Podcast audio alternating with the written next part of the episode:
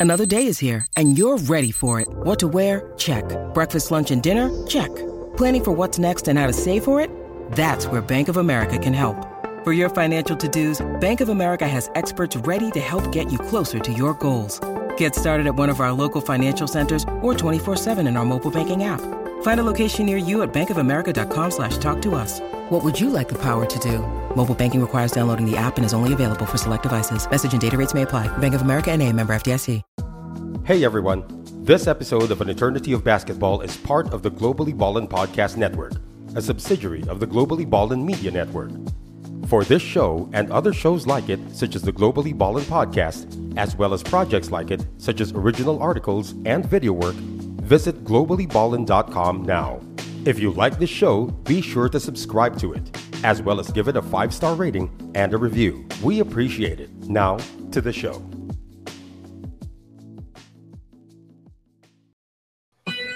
Ladies and gentlemen, episode 39 na po tayo dito sa An Eternity of Basketball. At bago po tayo magsimula, may konti mga patalastas lang po tayo gagawin dito. Of course, An Eternity of Basketball is now heard on Spotify.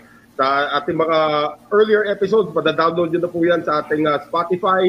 And uh, you can take us on the go wherever you want, whenever you want. An Eternity of Basketball now on Spotify. And of course, An Eternity of Basketball is also part of the Globally Ballin Network. And you can also check out the Globally Ballin Podcast.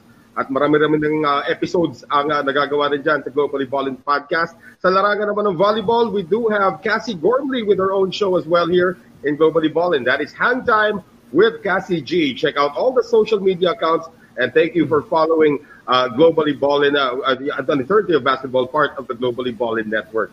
So magandang araw po sa inyo lahat. As we said, episode 39 is upon us. Noel Zarate pa rin po. Kasama si Sid Ventura at si Charlie Cuna at ang ating guest ngayon. Ako, talagang itong inaabangan ng marami. Dati pong Olympian, isang sikat na PBA player. Actually, became one of the 25 greatest players sa PBA. Pero nung tumagal-tagal na yung career, marami na nagtatanong kung siya po ang tatay ng Tina. So, papakilala na po natin ang ating bisita sa araw na ito. Walang iba po kung hindi si Manny Paner. Live with us right now on Eternity of Basketball. Uh, Welcome to the show. Hey, kamusta naman?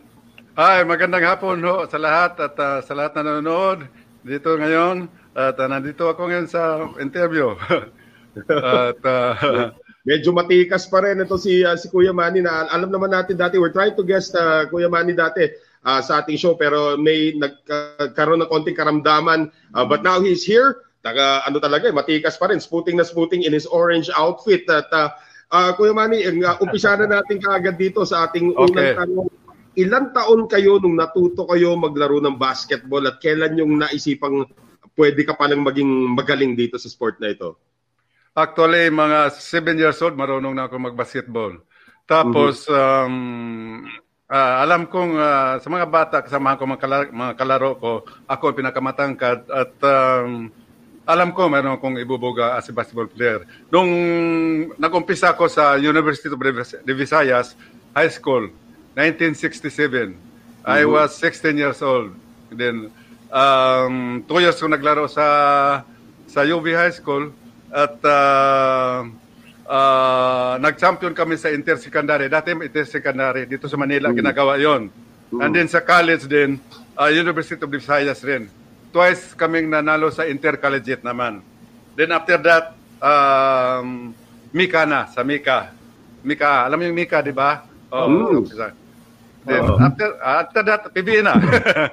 yeah, diretso. Biglang in-advance oh. nyo na lahat, ano? Pero oh, yun na, nung natututo kayo mag-basketball yan, sa Cebu yun eh ba? Sikat na sport oh. ba yung, ano, yung basketball sa area nyo sa Cebu nung time na yun? Napakasikat yun, napakasikat sikat ang basketball uh, uh, na laro yan dati dahil ang ang, ang uh, University of Visayas isa sa mga matibay na basketball team yan. At saka yung Southwestern University which is Yoyong Martinez at sila um, JC Soliano, figurasyon, yan mga kalaban namin noon. Pag naglaban yan, punong-puno yung Cebu Coliseum. Parang Lasal at saka Ateneo yan. Tapos, uh. there was a time, naglaban kami rito. Intercollegiate ha, puro taga Cebu. Oh, UV at saka Southwestern. Oo nga. Hindi, sabi nga, na, nabalitaan nga namin, malalakas nga yung mga players at yung mga teams mula sa area ninyo nung time Oh. na yun. Pero atras ako ng konti, Manong ha. Okay, okay. Nandun tayo, sabi mo, seven years old ka nung nag-umpisa ka na magba-basketball. Basketball. Sino naman nagbigay sa'yo ng bola? Sino nagturo sa'yo, ah, nag-introduce sa'yo ng sport? Uh, you, meron ka bang mga kuya, mga mga pinsan, o yung daddy mo bang nag, nagturo sa'yo noon? Kasi, di, di, di ba, parang paano ka nakapagpulot ng bola at i-shoot yun dun sa basket Kaya- na yun? sa barangay namin, mayroon doon mga ano, may mga laruan na kami roon sa barangay namin. Sa baryo na Alad, Nagasibo ito. So may Oo. mga tournament kami sa mga ganun na 7 years old, 9 years old. May mga tournament na kami noon. So, doon, doon ako natuto. Doon ako nag-umpisa maglaro. Diyan. Tapos yung kapatid ko na eldest namin, si Boy Paner, yun ang nagbigay sa akin ng bola rin. Binili ako niyang bola para sa Okay. basketball, okay. At naglalaro din siya ng basketball. Oh, naglaro siya at saka volleyball. Oh. Pero maliit lang siya, 5 5'9 lang. Mhm. Okay. okay. Alright. Tapos Well, yung ano, Ah, when you, yun, Sir Manny, dati ba ba mas matangkad ka na? Oh, sige, sige, sige. Ah, yun nga isa, yun nga sa sinabi ko sa maliit pa ako, matangkad na ako, matangkad na ako. Um, sa, sa aming eskwelahan sa elementary, ako na pinakamatangkad noon. Maliit pa ako. Mm. Pero ako hanggang 6'2 lang. 6'2 Hmm, okay lang height ko. oo. So nung, nung nasa nung nasa Cebu kayo, 'di ba? So ah, ang dami mga players kasi na sumikat ah, before that. May mga iniidolo ba kayo doon na player nung nag, nagsisimula ka? Ako si ganto nung pag nung ginagaya niyo yung mga tira niya, mga ganon. Well, si ah, si Joaquin Rujas, isa sa mga idol Mm. ko. Yun, Olympian din yun. Tama. From, ah, he is from ah, Leyte. Di- Hindi siya taga Cebu, pero nag-aaral din siya sa Cebu, sa University of Visayas. Kasama si Boy Marquez. Yun, magkasama yung dalawa na yan. Pero napakagaling na gwardya yon si ah, Joaquin Rujas. Siya lang naging MVP 1958, 1959. Siya lang. Sunod-sunod yan ha. Sa Philippine team yan ha. Oh. Oo. Oh, napakagaling na maliit na player. Ang dami na rin nagbanggit sa, ng pangalan niya no, dito sa show namin, si Joaquin Rojas. So sikat na sikat rin doon sa mga players ng time ninyo. Yan yung isa sa mga idol nila. Pero so Oo. nung nag, naglaro, naglaro ka ng two years in high school, sabi mo, no, at nag-champion Yeah. nga kayo. Ah, ano, ano yung laro mo ba? Eh, talagang dahil ikaw yung malaki, ikaw yung sentro na talaga nung, nung Yeah, center na talaga Larko. Sa center na hanggang hanggang sa Mika, 'di ba? Hanggang sa Oo. PBA. Center That's na right. ako. Oh, eh paano mo naman na-practice yung mga moves mo? Ano yung parang naging go-to move mo nung high school pa lang alam mo at pwede tong klaseng tira na to? Ah, yun na nga yung mga magagaling na player, pinapanood ko, ginagaya ginagaya ko sila. Yan ang mga Okay. ano, kay Joaquin, kay may mga malalaki doon sa Cebu din mga magagaling like ah, Ramas. Si Ramas ah, ano Olympian din 'yon. Na nauna din sa akin 'yon. Sabay nila ni Joaquin Rajas. Pero magaling mag-hook shot 'yon. Yun doon doon ako rin na kinokopya ko yung kasi ako nag-hook shot din nung nasa Mika ako at saka sa PB, ganun. Hindi, yeah. Oo. G- Ginagaya ko rin yun si Ramas. Sa, pero sa NBA, ang ginaya ko doon si Kuan, si ah, Abdul Jabbar. Abdul Jabbar. Kareem. Inabutan ba niyo? Inabutan mo ba? yan ang favorite player ko yan. Yan ang sa akin pinakamagaling ever. oh, Kareem perfect ang perfect ang hook shot niya. Talagang napakagaling sa hook shot yun. Oo. Pero pero Ah, Kuya Manny, di ba? kang coach na, 6'2", no? hanggang 6'2 na lang talaga yung naging ah, height nyo. Eh hindi ba naging hadlang yun nung umakyat na kayo kunyari after ng college, di ba? Ah. Nagpunta kayo sa Mika. Eh lalaki na ng mga ibang player doon sa Mika, eh sentro pa rin kayo. Hindi ba naging hadlang yung 6'2 lang kayo? Kalaban mo, ah, 6'4, 6'5, 6'6 na player? Alam mo, hindi sa pagyayabang, yung ah, sa panahon na sa Mika, ang pinakamatangkad doon hanggang 6'5 lang. Ito, Pilipino ha. Pero kinakaya ko yan. Kinakaya ko yan. Malakas ko tumalon nung, ah, nung araw doon sa Mika. Saka sa SBB. Kaya-kaya ko yan. At ah, even sa Philippine, Philippine team no, no, natin, nag-champion tayo, di ba? Kaya lang, nung sa, ah, kwento ko na ba sa Japan o mamaya na mamaya na lang? Yung laban namin sa Japan. Ah, si Charlie.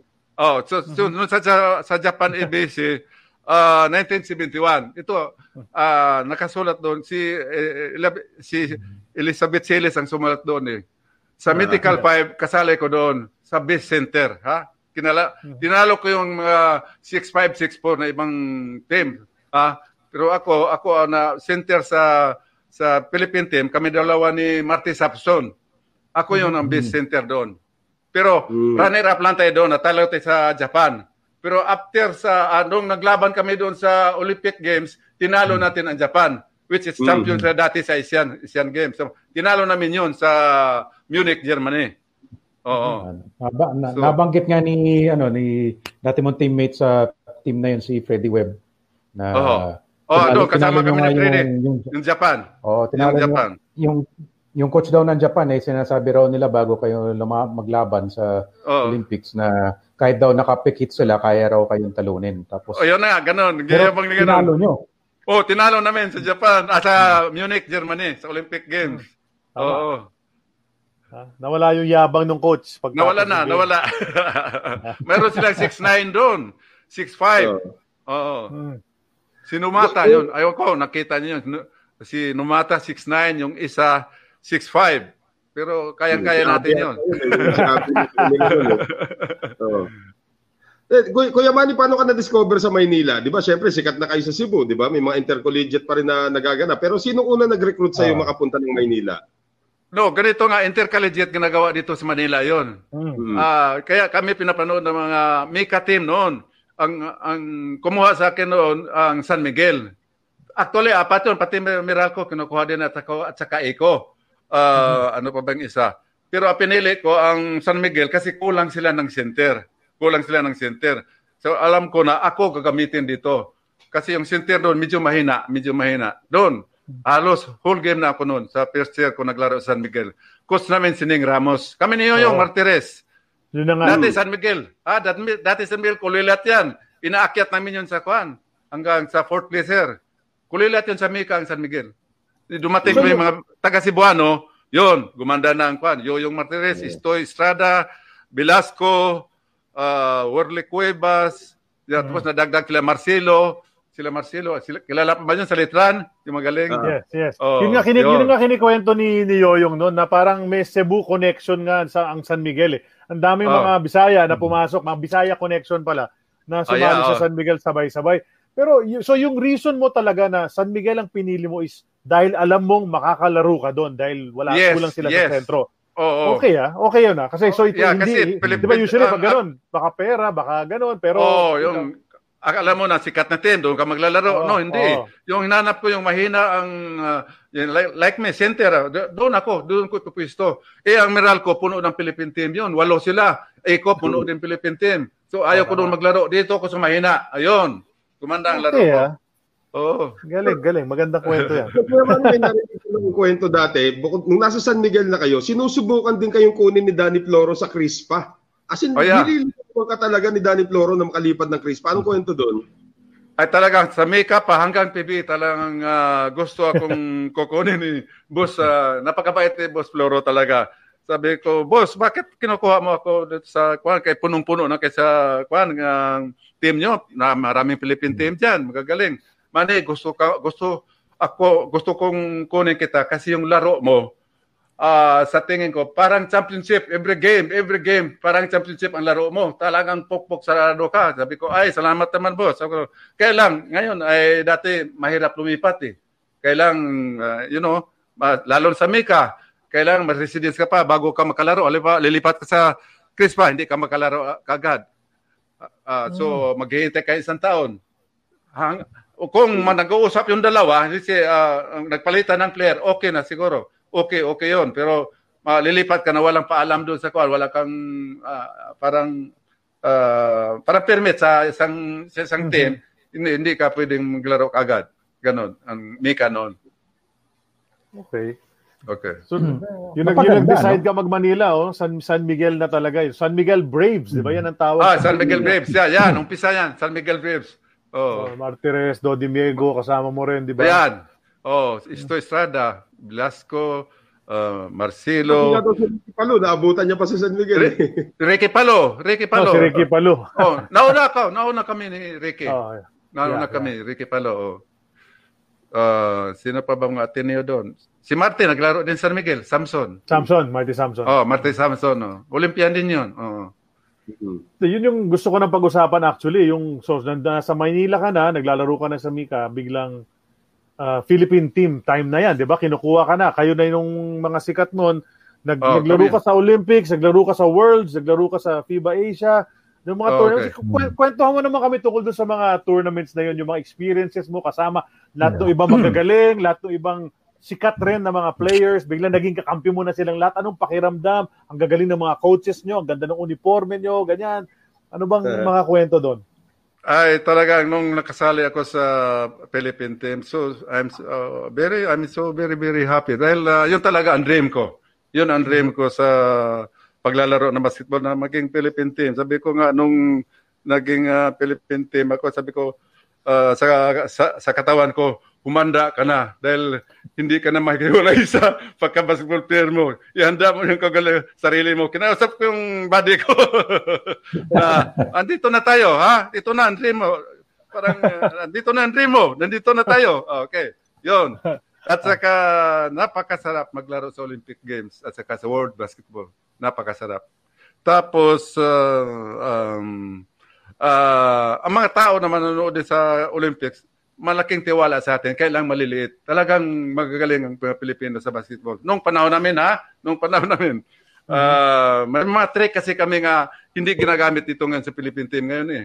Yung yung mga hard basketball pero hindi naman hindi man marumi, 'di ba? Oo. Andoon sila Big Boy Reynoso, si Timbong Melencio, Sunny Jaworski, ah, minsan ako ganun, bunggo na masakit. Pero hindi yung hindi yung technical foul, hindi. Oo. Yan ang wala ngayon sila. Hindi sila nag-uusap ng ganon. Yan ang kulang ng Philippine team ngayon. Masyadong maingat. Dahil siguro malaki ang sweldo nila sa sa sa PBA. Kami, kami alam ni ko Noel magkano ano, di ba?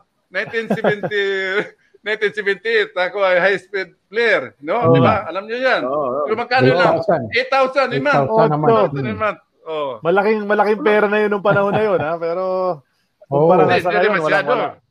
Oh, wala ngayon, wala, wala. Sa sa one-tenth of the sweldo nila ngayon, ang laki talaga sa ano sa sweldo nila ngayon sa sa amin. Let's, ano, Ito let's talk about... Kuya Manny. Sige. Ah, Ha? Sino naka-discover sa'yo para ipag-tryout kayo sa national team? Eh, ikaw ba kinuha o may tryout pa talagang dinaanan Oo. para ma-pull Doon yung sa?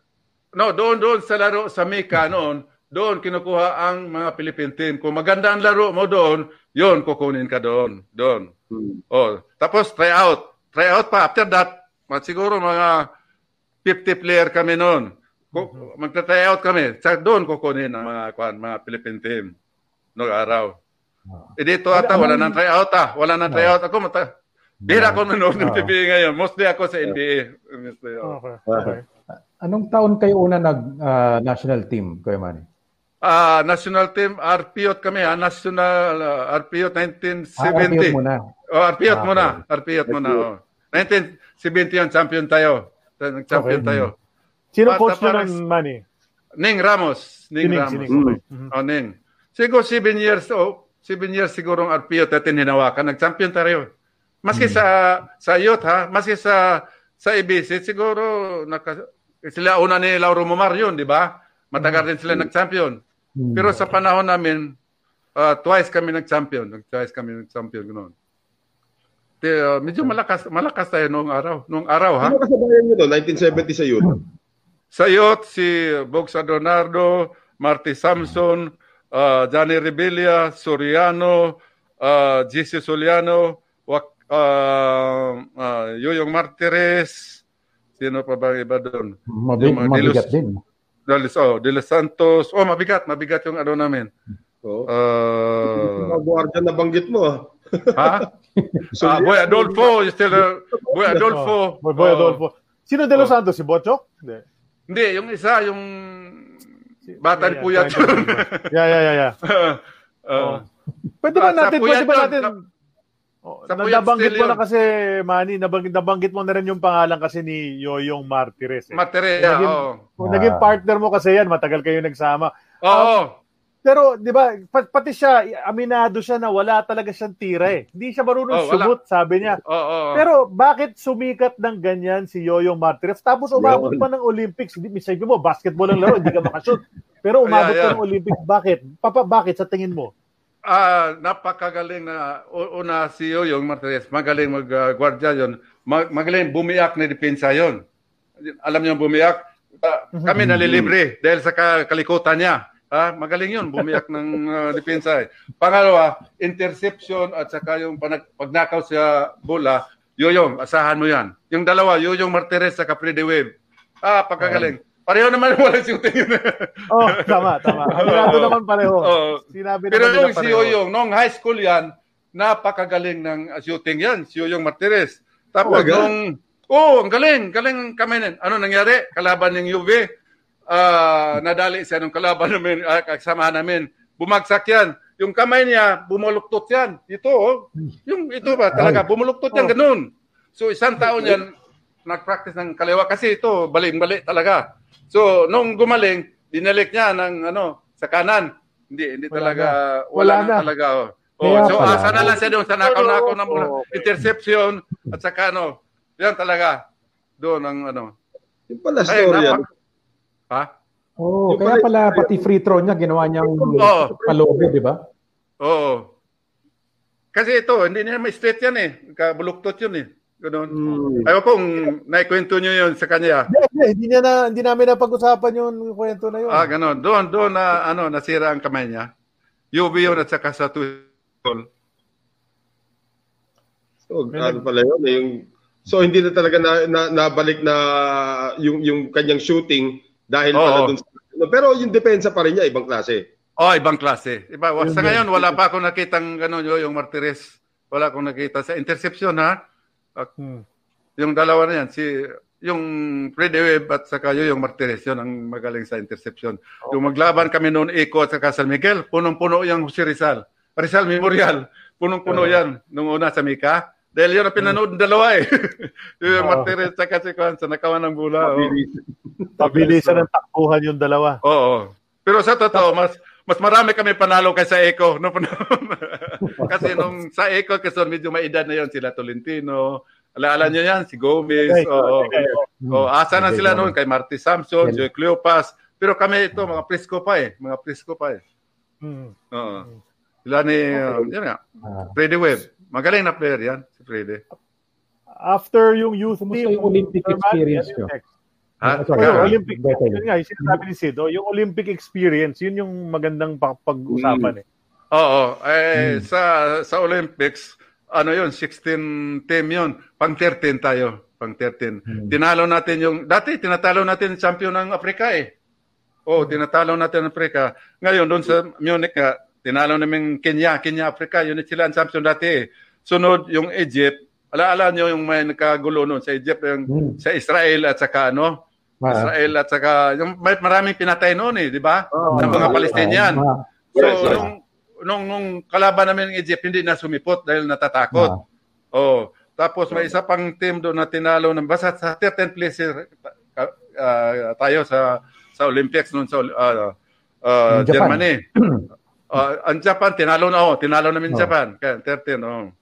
Pero nung itong maganda yung sa Italy sana sa Tapor ang Yun, Italy din noon eh. Kamuntik naming matalo yun. Last, last uh, three minutes lamang kami ng five points lamang kami. Kaya lang naubos kami malalaki. Kasi uh, ang, ang Italy doon, mayroon din silang 6'9 at saka 6'5 na center na mag, maruning, ma- magaling din gumalaw. Pero pero na dispensahan namin yon. Pero all the way, kami all the way, lamang, lamang. Last three minutes tinalo kami. Pero ano lang, five points lang. Pero sayang kasi Grabe. nawala ako, nawala si Big Boy. Ah, si wala si Big Boy doon kasi naban sila noon. Si uh, Tibong Milencio. Alam mo ba na ban yun dati, oh, di ba? Silang Oh, dalawa. tama. Duwas Silang ka, dalawa oh. Jawa. Mm. Oo, oh, tsaka si sa pangmalaki. May binugbog Si Marte, nawala. Oh, oh. Marte. Oh, Marte, Marte Samson. So, nako, alam nyo, nung after the game, first time nag-standing ovation niya sa Germany. Because uh, sa laro, napakagaling laro pinakita ni Danny Florencio. Grabe, Ayun. grabe talaga. 5'9 nyo, pero under the basket, wala makasupalpal doon kay Danny Florencio. Pangalawa, si Naneng Mariano. Tu- Tumama yung mga 3 points noon, pero walang 3 points pa noon. Pero Oo. ang galing din ginawa ni Naneng Mariano. Kamuntik yun, kamuntik matalo natin yun. Pero doon sa, balik tayo sa World Basketball, first time tinalo natin ang Australia. Tinalo namin ang Australia. Mhm. May mayroon pa silang NBA player noon ha, ang Australia. Tinalo natin ng 5 wins doon sa sa Puerto Rico yun, World Basketball. Oh, 'yun ang 74. isang malakas. Oh, 'yun ang malakas na ah, ano, malakas na team na tinalo ng uh, Philippine team, eh, Australia. 'Yun, napaka ah, ganda ng nilaro namin doon. Yung isang team din na ah, Argentina, kamuntik na namin na matalo rin ng Argentina. Kaya lang, ah, bago pa doon kasi si Gidabin, medyo mahina pa maglaro. Si Ramon, okay, okay na. Kasi sila lang 6'4 at saka 6'5 eh. Di ba? So ang laro ko noon, forward na eh, hindi na center eh. Forward na ako noon sa Puerto Rico, sa World Basketball. Okay. May nagsabi rito yung isang sa, sa nanonood uh, si Tony Valenzuela always no gives us information. Thank you Sir Tony. Si Orly De Los Santos yung kasama nyo. Di ba? Orly De Los Santos, hindi si Bochok. No, no, Orly. Oh, ayun nga. yan, yun ba naglalaro sa Concepcion? Hindi yun. Hindi yun. Ah, hindi ba? ano. Hindi rin? Oh, pero Oo. yun yung sinabi kasi rito. eh. Tapos, Puyat sina- still, puyat still yun, sa puyat still. Pero hindi, hindi gamit yun, eh. hindi, hindi ma, ay, nagtaka kami noon, but, uh, na, hindi, hindi siya, hindi, hindi, kilala ko si Orly. Hindi, ah, hindi, hindi si Orly, ah, hindi yun? pala. Forward ito, yung Santos niyan, forward ay laro. Hindi si Orly. Alam ko yan si Orly. Tapos nakalagay rin dito na there were only five players above 6 feet 1972 Olympics. Mariano, Paner, Melencio, Samson, and Adornado. Yun lang daw ang over 6 feet. So, Ah. lahat ng ibang player natin, mas maliit sa 6 feet. Eh, Oo, talagang oh, yun nga, yun de- de- oo. Oh, Dehado tayo sa laki. Ah, di Diba? tayo sa laki noon. Oo. Oh, pero laban. May nag-comment pa na... Pero, pero bakit yung dami yung- yung hindi mapigilan? Kahit na sa international talaga, sa, sa mga dukot-dukot sa ilalim, maliit lang naman siya eh. Oo. Ah, Maski dito, di ba, yung mga imports niya, kung dukutan ni Danny Florencio yon saka malakas tumalon. Malakas tumalon ni Danny. Napakagaling. Wala, sa ngayon, wala pa akong nakakita Danny Florencio. Wala. Maski sa PBA wala. Ibang klaseng tao yon Kahit yung Ibang Samboy klaseng Lim, player. getting, ano, marami nagsasabi kasi parang Samboy Lim daw yung Danny Florencio eh. Ah, sa- sa akin ha, sa akin opinion malayo pa si Danny. Ah, si uh, Samboy Lim. Okay, open sa si Kuan. Open sa si Samboy. Pero si Danny kasi pag nahirapan, ang galing rin magbigay sa ah, assist sa mga kuan kasamahan niya. Na free na free talaga eh. Eh minsan kasi sa Samboy, minsan pinipilit niya eh. Malakas tumalon siya. Minsan pinipilit niya. Ito hindi kung si Danny pag sino yung free, bibigay niya eh. Yun. Yun makaibahan ng dalawa. Mhm. That's right, that's right. Oh, may nag-comment nga rin dito yung Ah. yung star player ng Italy, yung si Dino Meneghin. Meneghin. Meneghin. Hmm. Oo. Meneghin. Oh, si, siniko raw niya si Florencio. Doon Ah, ganun. niyo, ewan ko lang. Oo. yun daw yung memory, ewan ko kung ano. Kung maalala mo yun. So, sabi Kasi niya, raw niya si Florencio. Siguro, siguro nagagalingan masyado kay Florencio. oo, siguro. oo. Basta ano, mga 30 plus ginawa ni Danny Florencio doon. Sinaning ng 20 plus. Grabe. Ganun. Oh, ito na yung sinasabi nila, Wala pa yan, Olimp ah, tama kaya to Olympio Santos. Yung ba yung Oh, player yan, na- yan. Olympio, yan. Yan, Olympio. Thank you. Thank you for Oo, everyone hindi, who, to everyone Olympio. who said Olympio Santos. Okay, Thanks for Olympio helping us. Santos. Uh, uh, uh. Oh, yun. May mga yung mga fans natin, mga followers natin dito, maalam talaga yung mga yan tungkol sa history. Eh. Ay, mabuti naman. Nagka-assist kayo, ha? Nagka-assist kami. ah. Pasensya na, citizen na eh. Lagi tayo Kakalimutan tinutulungan. Ha, tinutulungan tayo Oo. ng mga yan. Pero yun ang Olympio Santos. So we got the name. Oh, taga tama. JRC. That, uh, pinakatama Ah, yun. JRC Oh, daw, JRC. Rizal. Oh. Okay. Okay. Okay. Tapos after ng Olympics, uh, Kuya Manny, 1973, ano naman, World Championship ba yun o 1974 yung World Championship nyo? ABC Nag- muna, ABC. FIBA Asia muna. FIBA ABC Asia muna. 1973. Ibig naman, Manila. 73. Oh. Mm. Ah. 1973, oh, to Rizal Memorial. Okay. Mm. Mm-mm. Tapos Yun, panalo yun, dito. China. na Nag-champion tayo. Oh, kalaman natin noon, ah, Korea, South Korea. Andoon pa yan, Sindom, na player nila. Nung gumagawa ng pa. 50. Oh, malat na yung 30 yan. Pag gumawa yun, malat na yung 30, 40, 50. yun, yan ang Ganun kagaling pa ng talaga. Korea. Wala Oh, pang 3 points napakagaling, nun. ah. Wala Yung kwento three ko dyan. Ah, pero tina- ng Pilipinas, pinabantay Pero lang daw si Edo Campo. Si Edo Campo, wala daw ginawa, kundi banatan daw si Chindom pa.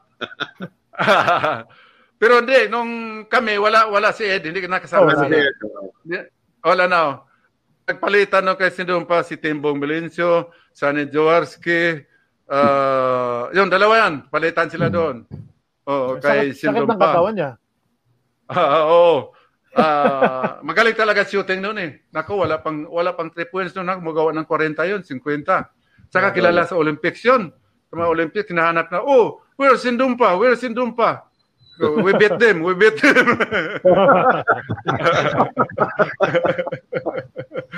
Ah, kasi hindi sila nag- 1973 hindi sila sa nag-qualify. Korea eh. Oh, Korea at ah, medyo sinwerte din ako doon. Ganda Ah, game diba, Noel? ah. Ah, Swerte. ah. Ah, oh, kasi gumawa ko ng 24 points doon at saka 12 rebounds. Ah, Hindi swerte yon. Hindi swerte yon. Hindi Magaling swerte talaga.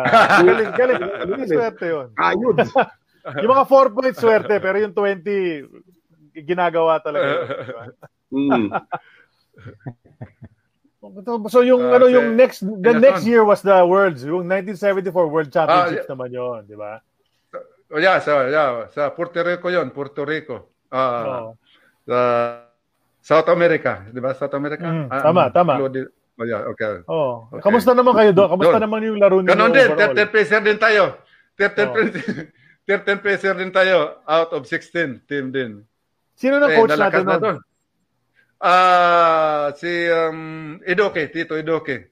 Hmm, si Ah, Valentin. Idoke. Okay. Still remember? Tito Idoke? No, syempre, Oo. the man in white. Pag coach. nakaputi. Man in white. Oh, nakaputi oh. Oh. Naka-all white yun parati. Naka-all white yun. Oo. Tapos, after ano, that, nung, nung- ano, nung sa World Championship, 1974, Puerto Rico. ha? Sino yung mga kasabayan nyo nun sa team? Ah, ando, ando na, dumating na si Ramon Fernandez, Gidabin, ako, Bogs Adornado, ah, si um, uh, Jaworski, of, of course, andun si Sunny Jaworski, Big Boy Ah, sino pa bang iba doon? Wala si Danny Florencio noon eh. Um, Si Jimmy wala na noon. Mariano wala. wala, na wala din, wala din si Mariano Wala doon. Hmm. Oo. Martinez, wala Ah, na rin. malakas na team yun. Martires nandoon. Nandoon si Hmm. Martires noon.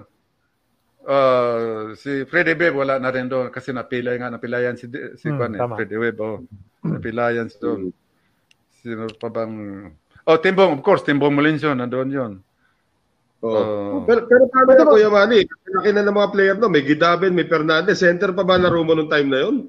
Ah, ano na, forward na ako noon. Forward na. Nung Forward. dumating ang dalawa na 'yon. Oh. At saka, yun, si Ramon, nagagamit namin. Si Gid kasi bata pa noon, si 18 years old lang si Abit noon. Oh, bagong bagong player lang ng Crispa na Yeah. Oh, hindi pa siya na ginagamit noon. Sayang kasi Mem- 6'5 sana. Oo nga, pero medyo medyo raw pa siya noon. Late bloomer si Oh. Sa- Nung 80s na siya gumaling talaga Tama ng ka. todo eh. Oh, Di ba? Tama ka, oh, oh. Di Di ba? ba? si Kwan. Oh. Ito, ito, ito, ito yung tanong ko. Kasi si, ilang beses mo na binanggit ang pangalan na Tembong Melencio, no? Si Mm, Tembong yeah. kasi, hindi na nakita ng mga mas bata maglaro yan si Tembong. Hindi naman naglaro din sa PBA yan. Pero Yeah. naalala, naalala nila, tirador daw si Tembong. Talagang siya yung nanin, naniniko, nanamamatid, nan- nananahod, gano'n. Pero, ganong, ano bang laro ni Tembong? Paano ba maglaro si Tembong? Sa- sa laro ni Timbong mo. talaga. Magtalaro ni Timbong, gwardiya, minsan ah, ah, center siya. Minsan, pag marami kong foul siya, papalit sa akin as a center. O Marte Samson, ganun. Tapos, ah, si Timbong, magaling na gwardiya yon. Di ba? Yun nga, nga, sabi ko sa inyo, pag ah, magdepensa yon, may kasamang, alam mo na, daya na wala namang technical foul. Ano? Pero nasasaktan ka. yun, yun ang ano. Pag, ah, pag ah, tinanong ko yung mga taga South Korea o saka yung mga ah, Taiwan, may Taiwan kasi no, China eh. O saan sila takot na ah, saan, saan kayo takot mga player sa Philippine team? Oh, Timbong Melencio. Oh, Jaworski. oh, Reynoso. yung mga magagaling na kasi nag-uusap kami doon pag kumain kami. Takot sila doon. so, ibig sabihin, pag naglaro na yon, tinitingnan sana yung mga madudumi maglaro, di ba? Oh. Ah. So, isa din yan, isa din yung nakakatulong. Kailangan may takot ang isang ma- mga players sa kapwa kalaban nila. Kagaya tayo sa yan ang kulang ng ano Philippine team ngayon natin. Ano, ano bang Ah. height ni Tem- anong height ni Tembong, ah, Kuya Manny? Mga 6'1 lang Stimbong. 6'1. 6'1 Stimbong. Okay. Oh, kasi Pero magaling, magaling. Oo. Pero yun nga Okay. talaga eh. At 6 foot 2, Kuya Manny, sentro laro mo, kahit na lumalaki na mga player, sentro pa rin na laro mo, paano mo napapanindigan yung, di ba, yung maliit ka na for a center, pero nagagawa mo pa rin yung trabaho mo eh. Ah, alam mo, nung sa, ah, sa Mecca ako, yung San Miguel, lalaan yung San Miguel, ayaw mag-import, di ba? Yung, Mm. Kasi may laro no sa Mika na uh, all Filipino at saka with import, uh, imported, you know? Eh, ayaw mag-import nung panahon ni kay Soriano ito eh, kay Soriano hindi pa kay Danding kuha kuhaan ko ito kay Soriano. So doon ako natuto maggwardya ng malalaking Yes, player. sobrang center Oh. na ni Manny. Oh, mga mga center no, mga mga negro na, mga negro. Doon ako natuto, doon ako lumakas ang katawan. So nung dumating sa PBA, kaya-kaya ko maggwardya ng mga Pilipinong matatangkad. Kasi kat- katawan ginagamit ko eh. Binubunggo ko sila eh. Ganon, para hindi pumunta sa ilalim sa, you know. So, yun, isa sa ah, nakatulong sa akin nung panahon ng Mika. Mhm. Mm. Pero Ang dami after kasi- ha? Okay. Ang, dami kasi nagsasabi na despite the fact na 6'2 ka lang, you're one of the strongest. Bull strong ka, sabi nga nila eh, bull strong. Ah, okay. Anong okay. ginawa mo? I mean, natural strength mo lang ba yon or talagang may, may mga exercise ka, ka bang ginagawa para palakasin yung yung legs mo, yung yung katawan mo, nagwe-weights ka ba nung panahon na yon? Paano ka lumakas ng ganyan? Well, totoo yun. May natu- natural strength ako. Tapos, dinagdagan ko dun sa weights. Tapos, may nagtuturo sa akin paano lumakas ang tuhod, paano lumakas itong mga balikat ko. Yun, yun, nakakatulong dun. Plus, yun nga, malakas talaga ang katawan ko. Malakas.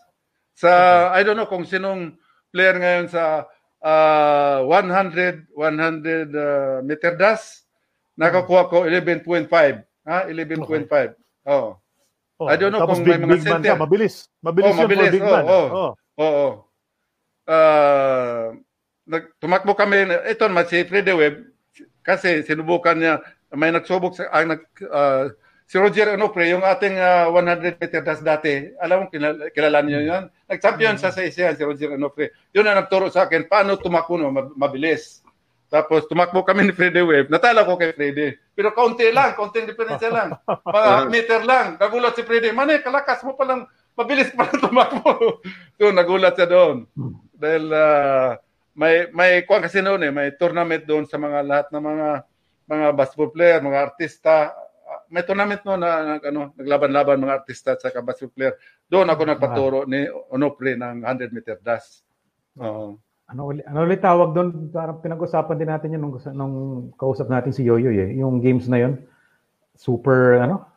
Oh, parang super, super, game. ba yan? Oh, Super games, oh, parang ba? Oo. Oh, nag-champion doon si Aranita, yung yung yung football player kasi parang mayroong isang ano, yung parang limang limang event doon eh. May 100 meter dash, may 200 meter dash, Hmm. may uh, oh, basta limang event 'yon. Kailangan mag ano mag-champion ka, ng champion doon si Aranita, yung Sabi, yung football player. sabi nga, Football oh, player. Oh, 'yun, oo. Oh, Pero doon ako, Okay. pangalawa ko niya doon niya sa sa 100 meter dash, pangalawa ko niya. Ah, Okay yun. Kasi sa size Okay. mo, dapat hindi ka ganun Oo. kabilis eh. Normally, Oo. normally, di ba? Hindi ka... okay. Although may nagsabi na rin dito sa show na si Mon Fernandez, mabilis rin daw tumakbo. Kahit 6'4 siya, ang bilis daw niya sa takbuhan din. Aha, Yun ba nagsabi nun, di ba? Naalala niyo yun, Sid? Uh, may nagsabi nun, di ba? One of our, Hmm. one of our recent guests said na mabilis tumakbo si Mon. Fernandez. So, yun din siguro yung yung isang talent niya, di ba? Kaya nga, mabilis siya gumalaw eh. Okay, Oh, pero so, ito, ako, so, ito, ito to sa akin, tinayman talaga. Tito, kalaman ko doon si Tito Barila. Nag-guess niyo si Tito Barila, oh, di Oh, ba? yeah, si Tito. Oh, Oh. tinalo ko si Tito. Oh, malakas din yung tumalon, di ba? Malakas Oh. din katawan noon. Oh, Right, right. Pangatlo, Oh. si Tito. Oh, Tito Barila. Oh, si Tito nga. Isang laging Ah. kondisyon din yun, di ba? Laging, Oh, ah, kondisyon. Kita mo, siksik ng katawan noon eh, di ba? Bato-bato rin. Tama, tama, tama yon. So pero habang nag-Philippine team ka, ongoing yung Mika career mo, di ba? So you're playing with San Miguel. May nag uh, naalala ko na si Mon Fernandez eh nag-umpisa yan as a San Miguel player. Nag-abot ba kayo? Actually, ako ang kumuha ni Ramon sa Cebu. Sa Okay. Cebu. Galing sa Cebu yung si San Carlos yun eh. Oh. Ah, mayroon din kaming commercial gi- ah, laro doon. Parang Mika rin doon sa Cebu. Walang laro dito sa Mika. Naglalaro kami sa Cebu. Sabi ko kay Mon, ano Mon, payat na payat yan si Ramon Fernandez. Sabi ko, Mon, ano, gusto naman maglaro sa San Miguel. O sige, salamat, salamat kung ano, dadalhin mo ako. Dinala ko yan, si Ramon Fernandez sa San Miguel. Kaya lang, I don't know, anong usapan ng San Miguel sa Toyota. Doon ako sumama din ang loob. Initawan si Ramon sa San Miguel. Naglaro sa Toyota. Sabi ko, sayang eh, makakatulong namin yun eh, si Ramon. Kasi maging forward ako, tapos siya, center na, lakas ng San Miguel. Oo. Di ba? Tama. Tama Oh, yun. si Ginabi, naglaro din yan. Naglaro sandali San Miguel. Tapos Hmm. lumipat din Crispa. Lumipat din sa Crispa si Gidabin. Ah, so may chance sana na naging kakampi mo yung dalawa. Oo! Nako! Lakas Isipin mo yun? Oh my God. Magkama yung dalawa. Jose yung Martires, Miego, Estrada, di ba? Rolly Marcelo. Napakalakas nun. Eh, wala, nakahiwala yung dalawa eh. Oh, well. Sabi ko, ano ba ito? Magpalakas ba tayo? Ano, bakit binitawan si si uh, Ramon Fernandez? Binitawan ng San Miguel. I don't know anong usapan nila. Oo nga, sayang. Pero hindi, not meant to be. oh, yeah. Hindi, oh. hindi. So pagtapos ng 1974 Worlds, uh, eksakto 1975 na, PBA na eh. Di ba? PBA na yun, Ah, umpisa na ng Ay, meron PBA. pa, meron pa. Oo, Oh, yeah, PBA, okay. okay. O, di ba? So, Ah, so, mayroon pa nun. Meron, Okay. mayroon pang uh, Asian Games nun eh. Yun. Asian Oh, Games tatanong sa Tehran. Oo. Oh, sa Tehran. Pero hindi na ako sumama noon. Hindi na ako sumama. Hindi na ako nag hindi ako nag-try out na. Okay. Bakit daw? Bakit? Bakit? Ah, nag, medyo na, may may sakit na ako noon, nagkaroon ako ng hyperacidity na ah, basta nahirapan yung katawan ko noon, pero gumalang din ako. Ah, after that, ah, ano na, PBA na. Oh, 1975. Ikaw yung dominanting big man. Eh, imagine, first year ng PBA, dami magagaling na player. Best of the best daw, sabi nila. Eh, ikaw ang nag-mythical team Oh, five. center. Ah, mythical five ka, oh, ikaw ang Five. eh, di ba? Yeah. Paano mo ginawa yun? Sa dami ng magagaling, malalaki lahat. Paano mo nagawa? Sa, saka wala sa Extender Royal True Orange. Wala sa Extender Royal True Orange. Toyota Cris pa yun. Tapos bigla may taga Royal True Orange na nag, ano, nag-meeting ka. Paano nakasingit? Eh, eh, ganoon nga, eh, sabi ko sa inyo kanina na ah, doon ako na, na ah, lumakas sa katawan sa mga ah, doon sa Mika. Kasi bagol pa lang itong PBA, di ba? Oh. So, alam mo PBA, ano ito? More on one on one talaga eh. Di wala mang bawal man doon sa zona eh. In zone defense bawal eh. Ah, man to man talaga eh. Ayun, yan ang ano ko forte ko dyan pag ah, man to man eh. Adi, katawan sa katawan. Oo. Ah, Eh si Ramon, medyo payatan, medyo pag pag uh, yun ang gwardiya ko, binubunggo ko yan. Sila Larry Mumar, wala, walang lalo si Pero Gigabe. magaling, ma- malaga, magaling talaga si Ramon, magaling. Sa center, yun ang magaling Oo. sa atin. oh. No, no doubt Okay. yun. Okay. No doubt. Oh. May pressure ba? May pressure ba sa balikat mo na nararamdaman mo na parang ikaw yung ikaw yung parang big guy ng team mo na pag hindi maganda laro mo, eh, wala wala mangyayari sa team mo. May nararamdaman may nararamdaman kang pressure nung time na Of yun. course, yan. Oh, pag natatalo, siyempre, uh, uh, expecting, uh, uh, expectation ng uh, mga yan, mga officers sa San Miguel na dapat pinanalo mo yan, ganun. So, masama din ang la- laro ko. Pero, pag uh, minsan, ma- pag magandang laro ko, sabi ko, eh, ito mga kasamahan natin, medyo minalas din, pero ganun. Pero kung kalimbawa, pumuntos lang ako, sa, sa bagay, every game ko noon sa San Miguel, uh, almost uh, double figures talaga parati ako. Pinakamaba Yes. na yung 10 puntos ko, ganun. That's right. Pero pag pumuntos ako ng ganun, masama din loob ko, ganun. Siyempre Mm-hmm. gusto ko rin mananalo, ganun. Yeah, just just for everyone's uh, information, well, Sid, uh, 21.5 points per game sa 1975 Oh. si si uh, Manny Paner. Kaya siya naman naging mythical center, 21.5 points and 7 rebounds a game. Ang kanyang Okay, statistics. okay. oh. 6'2 yan, ha? 6'2 na Ah. sentro yan. Ah. Pero Kuya Manny, sino yung sa bayan mo sa Royal Orange noong time na yon? Di ba, Royal Orange pa pangalan ng San Miguel noon eh. Sino yung mga kasabay mo umakyat galing Mika na nagbuo kayo ng team sa PBA?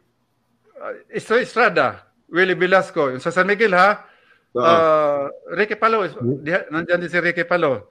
Sino Yun, pa yun. ba? Si Rolly Marcelo. O si Rolly si Rolly. Marcelo. O Rolly. Uh, Si, Si- Joyong Martires.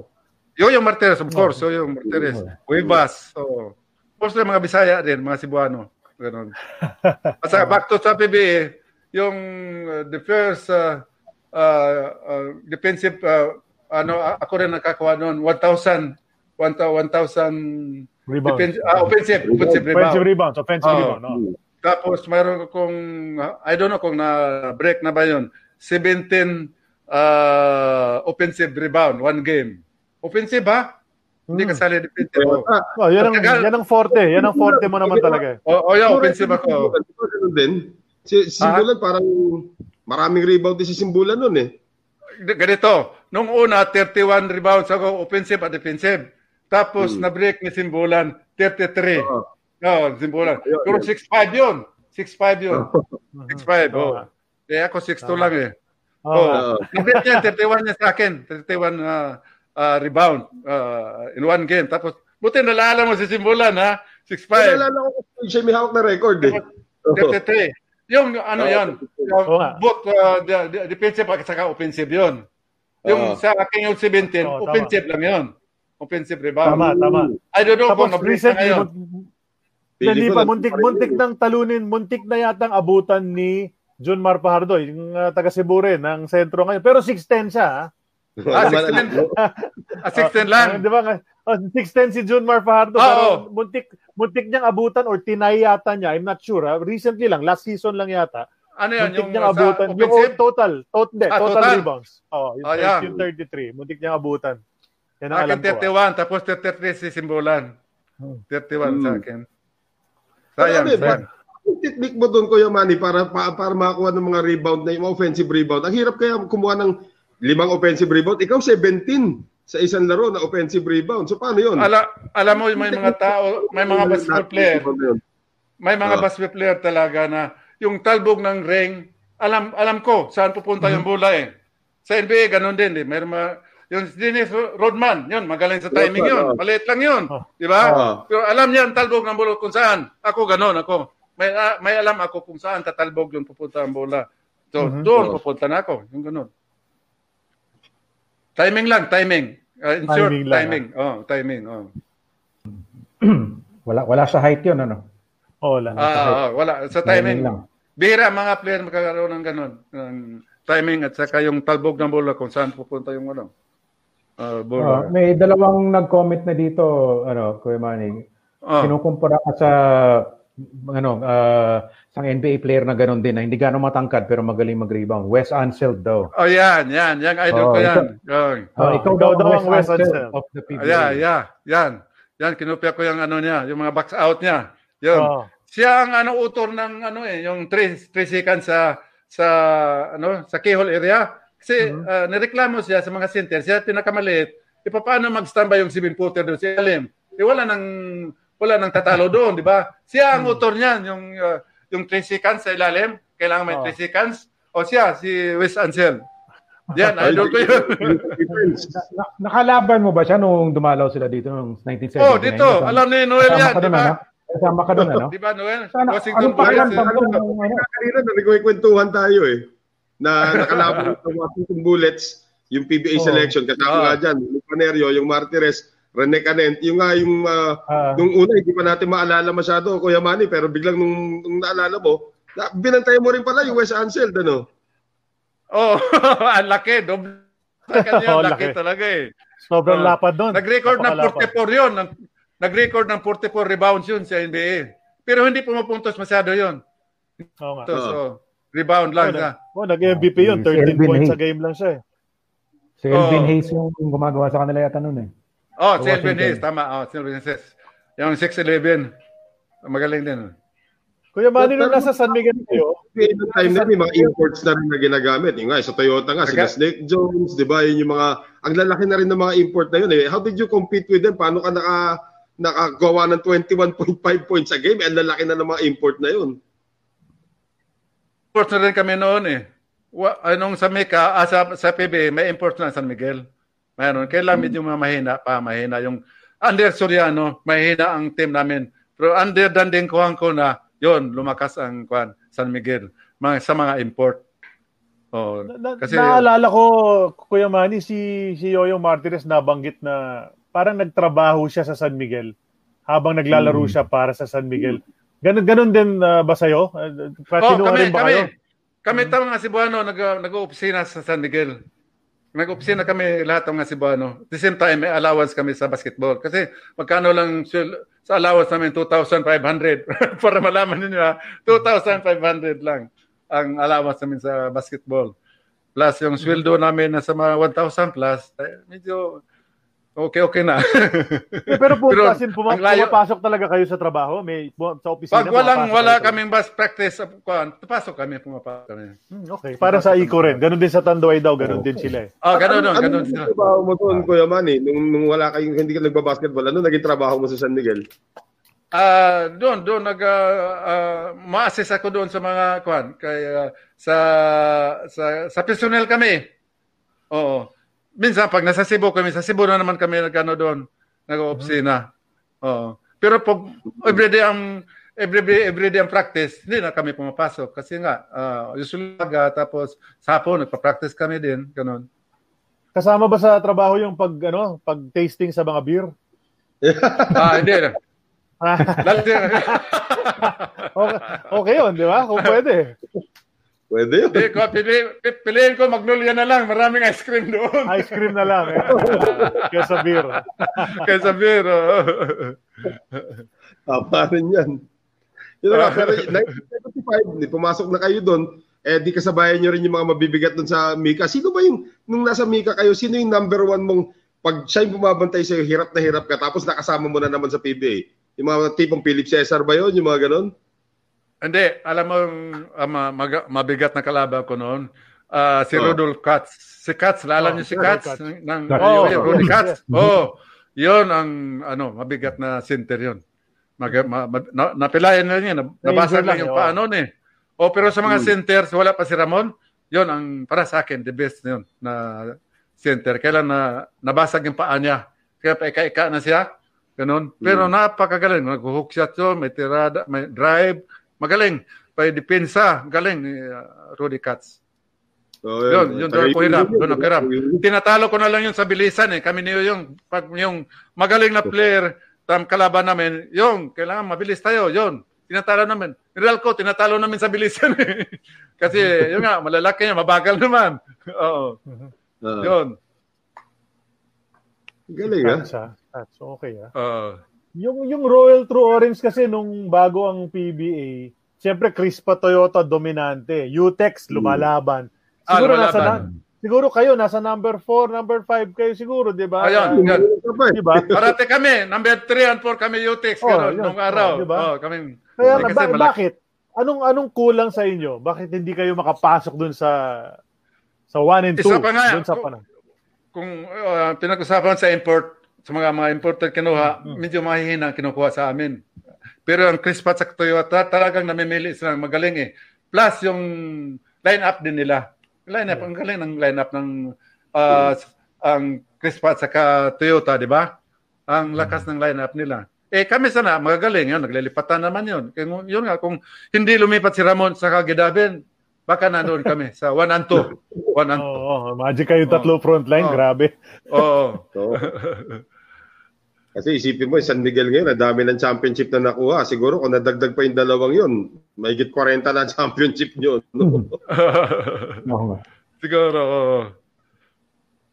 Pero, pero during that time, nag-transition from Mika to PBA, yung, yung pati ba yung tawagan nagbago na? Kasi sa Mika, alam na natin, di ba? amateur rules, di ba, pwedeng mag-zone defense. Pagdating ba sa PBA, pati yung mga tawagan, mas liberal na kasi napaka-physical na nung nasa PBA na eh.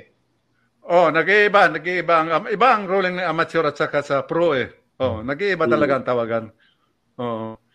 Uh, more on is uh, more on stricto dito sa PBA. Mm-hmm. Pero ikaw ba naapektuhan ka noon o, o mas okay sa iyo na mas pinapayagan mag mag banggaan ng konti. Pabor ba sa iyo yun nung bago ka sa Pabor PBA? ako diyan. Pabor ako diyan. Pabor ako. Lalo ang laro ko. Yan ang hinahanap ko eh. Di ba? Makipag-istisan talaga sa ano. Yan, yan ang naalala ko kasi. Yan ang naalala ko kay Sir oh. Manny talaga yung makikipagbanggaan sa baba kinukuha. Oh. Yung yung yung balikat pinapasok talaga ah, balikat. sa dibdib oh. eh. The, the drive. Yun nga, doon sa one-on-one namin, ayaw, ayaw napanood nyo yung, di ba mayroon PBA one-on-one noon? Oo, oh, meron. Yes, PBA one-on-one. Kalaban ko si Philip. Cesar. O, tinalo ko si Philip. Dahil nga, yun nga, binubunggo ko siya kasi payat si Con eh. Pay, payat si Philip eh. Pero, mm-hmm. nag-overtime pa yun eh. Lamang na akong 3 points. Plus, to sikas, tinira niya sa, sa, sa, sa line sa 3 points pumasok sa overtime. Pero tinalo ko siya sa overtime. Yun ang uh, first PBA, one-on-one. Ako ang nag-champion. Sumunod siya. So, siya naman, saka si Ramon Fernandez, tinalo niya si Ramon. Tapos, uh, umayaw na naman si, uh, kasi umayaw na ako sa sikan uh, one-on-one eh. Si, so, sa third one-on-one, umayaw na si, si Philip, si Ramon Fernandez naman ang nag-champion. Parang Ramon Fernandez at saka Abi King ata naglalaban. Hmm. Hmm. Yeah. ah. Uh, aywan ko, Yeah, ba't yeah, wala ng one-on-one ngayon eh? Wala. Maganda yung one-on-one noon eh. Oo nga, actually. Gusto ko. In fact, may time na nag 2 on 2 pa nga eh. May 2 on 2 pa na ginawa Oh, rin two on two. eh. One- May one 3 and time 3 din eh. Meron noon. Meron din 3 on 3 noon. Ngayon, usong-uso na rin yung 3 on 3. Oo. Oo. Oh. Hindi, Kuya Manny, may tanong natin. Ha? May isa kaming kaibigan nag-text na ano na yung mga artista daw, naglaban-laban din yung mga artista pati yung mga babae. Yung Sherry Hill daw at saka Gina Alahar naglaban daw. Ikaw daw yung coach ng Sherry Hill. Naalala mo pa ba Ah, yun? Oo, oo, oo, sila ni Kuan. Ako nag-train nila si Jerry Hill at at saka si Alex Dixon. Alex Dixon at saka Jen Garcia. Yon, yon. Tatlo ata yan. Ako nag, nag-train. Kaya lang nung, oh, nung maglalaban-laban yon. Ngayon lang, kaya lang ah, may importante katong nuwi sa Cebu. Eh, sa sa tournament, hindi na ako nakapag-coach kanila. Ako lang nagtitrain noon. Oo. Oo. okay naman, Pero okay naman. Mabilis naman Okay matuto ma, pero no sa mga artista, yung mga mga, mga 'di ba may maroon silang Olympic Games sa mga artista, mga lalaki. O yun, nag-coach ako minsan sa Blue Team. So, kami ni Jingo Estrada. Para si- Olympics. Oh, yan, yun, yun. Doon nag-coach ako minsan. Pero na, natuto naman yung mga tinuruan mo. Yan, sila Sherry Hill, sila ano, sila Jane Garcia. Natuto, natuto naman mag-basketball. Ah, ah, kaunti. Kasi bali isang buwan lang, paano matututo yun? Pero alam nila na. Basta huwag lang nyo itakbo, ha? I-dribble nyo. Magandang ano, maganda yung mga gimmick ng PBA talaga noong araw para lang Oo, para- oh, ganda. Oh. One, one, two, on two, mga artista naglalaban. Uh, ang, ganda, ang ganda rin ng idea because of course, alam natin yung time na nagta-transition sila from Mika to PBA, na ginagaya na rin syempre yung NBA at saka actually more of yung ABA nga, ABA. di ba? Charlie, nung time Oh, na yeah. di ba? ABA was more of the spectacle, ano yung NBA, laro lang talaga eh. Oh, laro talaga. Oh. Magandang idea yun, di ba? Tapos Mm. may one-on-one, ganon. Tama, Oo. tama yun. Anong year po kayo nag-start sa San Miguel, sa Mika? Sa Mika, um, siguro, ah, 1969. So 1969. 69, 69 Right to after high 7, 69 to 76 nasa San Miguel ka. 'Di ba? So loyal ka, ilang years ka na naglaro sa San Miguel. 77 Tapos ata. bigla kang oh 77 77 bigla kang lumipat, 'di ba? Oh, lumipat sa- ka sa Presto. Presto, oo.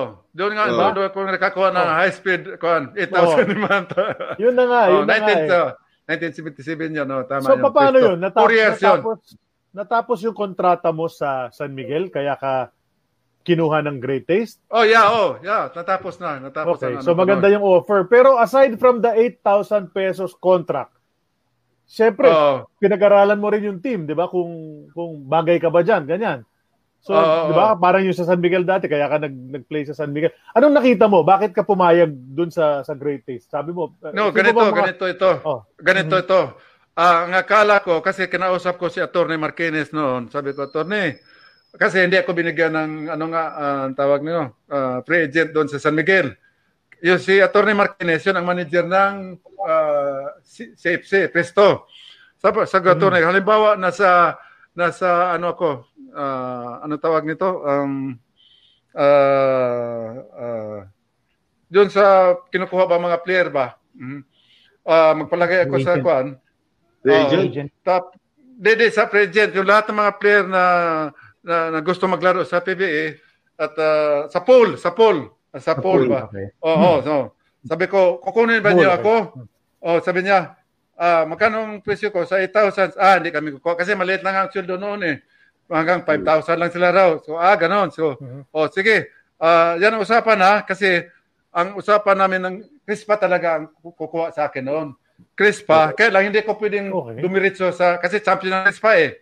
So sa poll, yung pinaka-lowest team, sunod, yung second to the lowest team, ang 7-up. Ngayon, ang usapan noon, mag, ah, sa 7-up, maglaro ako ng dalawang taon. After that, bibigay ako sa Crispa. Eh ngayon, kinuha ako ng Presto.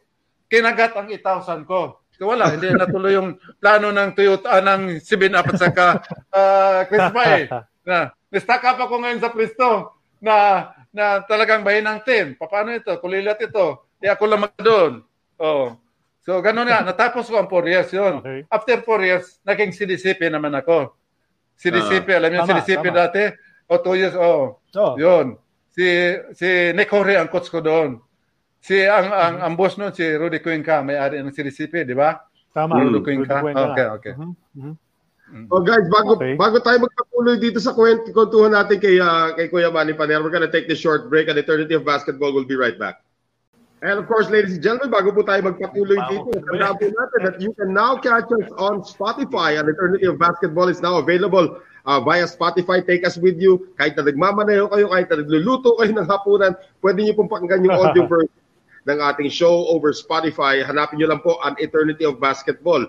And we are also part of the Globally Ballin Network at meron din podcast ang Globally Ballin at sa Globally Ballin Podcast at uh, makikita nyo po dyan sa ating screen yung social media accounts on how to get the Globally Ballin Podcast uh, also on Spotify. Pati na rin ang ating kaibigan na si Cassie Gormley also has a show Hand Time at available din po yan sa sa ating uh, Globally Ballin Network. We are a member of the Globally Ballin Network. Ito po an eternity of basketball. At patuloy po ang ating balitaktakan, makipagkwentuhan dito sa isa sa mga 25 greatest players in the PBA history, si Manny Paner. Noel Zarate pa rin po kasama si Charlie Cuna at si Sid Ventura. At this point, Kuya Manny, may mga na, uh, na-collect kami mga larawan na mga iba hard to find the pictures nung naglalaro pa kayo, yung inyong career. Babalik tanaw tayo ngayon. Dito, unang-una, ito yung kinikwento natin, national team. Nakita naman natin kung gaano pa tayong, uh, yung number 13 na yan, napasipin talaga sa national team yan. Oh, yeah, oh, number 13 talaga ako sa Philippine team. Oh. Sino tong kalaban niya dito kay Manny? Kanina ko pa Philippines din ang kalaban eh. oh. Philippines din eh. Ah, si Joaquin. Rojas yan. Ah, ano yun? Kasi may ah ah, Philippine team A at saka B, ganun. Dalawang Ah, team noon. okay. Oo, oo. Oh, tapos pra- sila papuntang pistasukan. Alam mo yung pistasukan team noon. Sila pinapadala. Eh, kami naman doon sa Kwan. Kaming regular na Philippine team. Ibig sabihin sila sa Class B sila, Class B. Oo. Oh, Tapos Oo. naglalaban kami ngayon. Parang tune up. Parang tune Ah, up. tune yan, up game, ah, yeah, tune up game, oh. Nakita mo yung height difference ni, ni Joaquin Rosas sa Kanumani Oh. Paner. Eh, no? Oh, 5'8 lang yan. Pagkagaling na player yan. Oo Oo. naman, oo.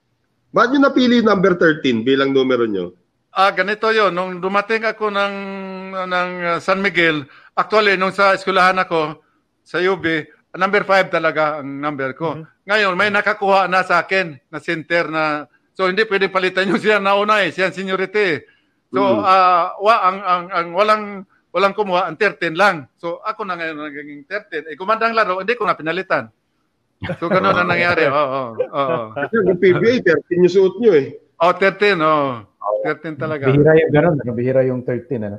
Si Marlo Aquino Oh, lang yung alam man- kong ibang 13 eh. Oh. Maraming Ito. takot sa 13 eh. Maraming takot sa 13 eh. O ito, the Sherman Tank daw. Ako Oh. eh. Yan. Sherman Tank. Ayan, oo. Yan mga dyaryo nung araw yan. Oo. Medyo malupit yung palayaw nyo, no? Sherman Tank. Undergoal specialist. Under goal Diba? specialist. Ha? Oo, yeah. Ano, eh, sa ABC yan. eh. FIBA Asia yan. Eh. Ah, December ABC, 2 to 18, 1973. Oh, yan, yan. Doon tayo nag-champion yan. Doon tayo nag-champion. Rizal Memorial Laban yan. Mm. Sabi, oh. Parang mo, ano, na, naalala mo, parang, nga eh. eh. Boxing eh. Oh, The Sherman Tank.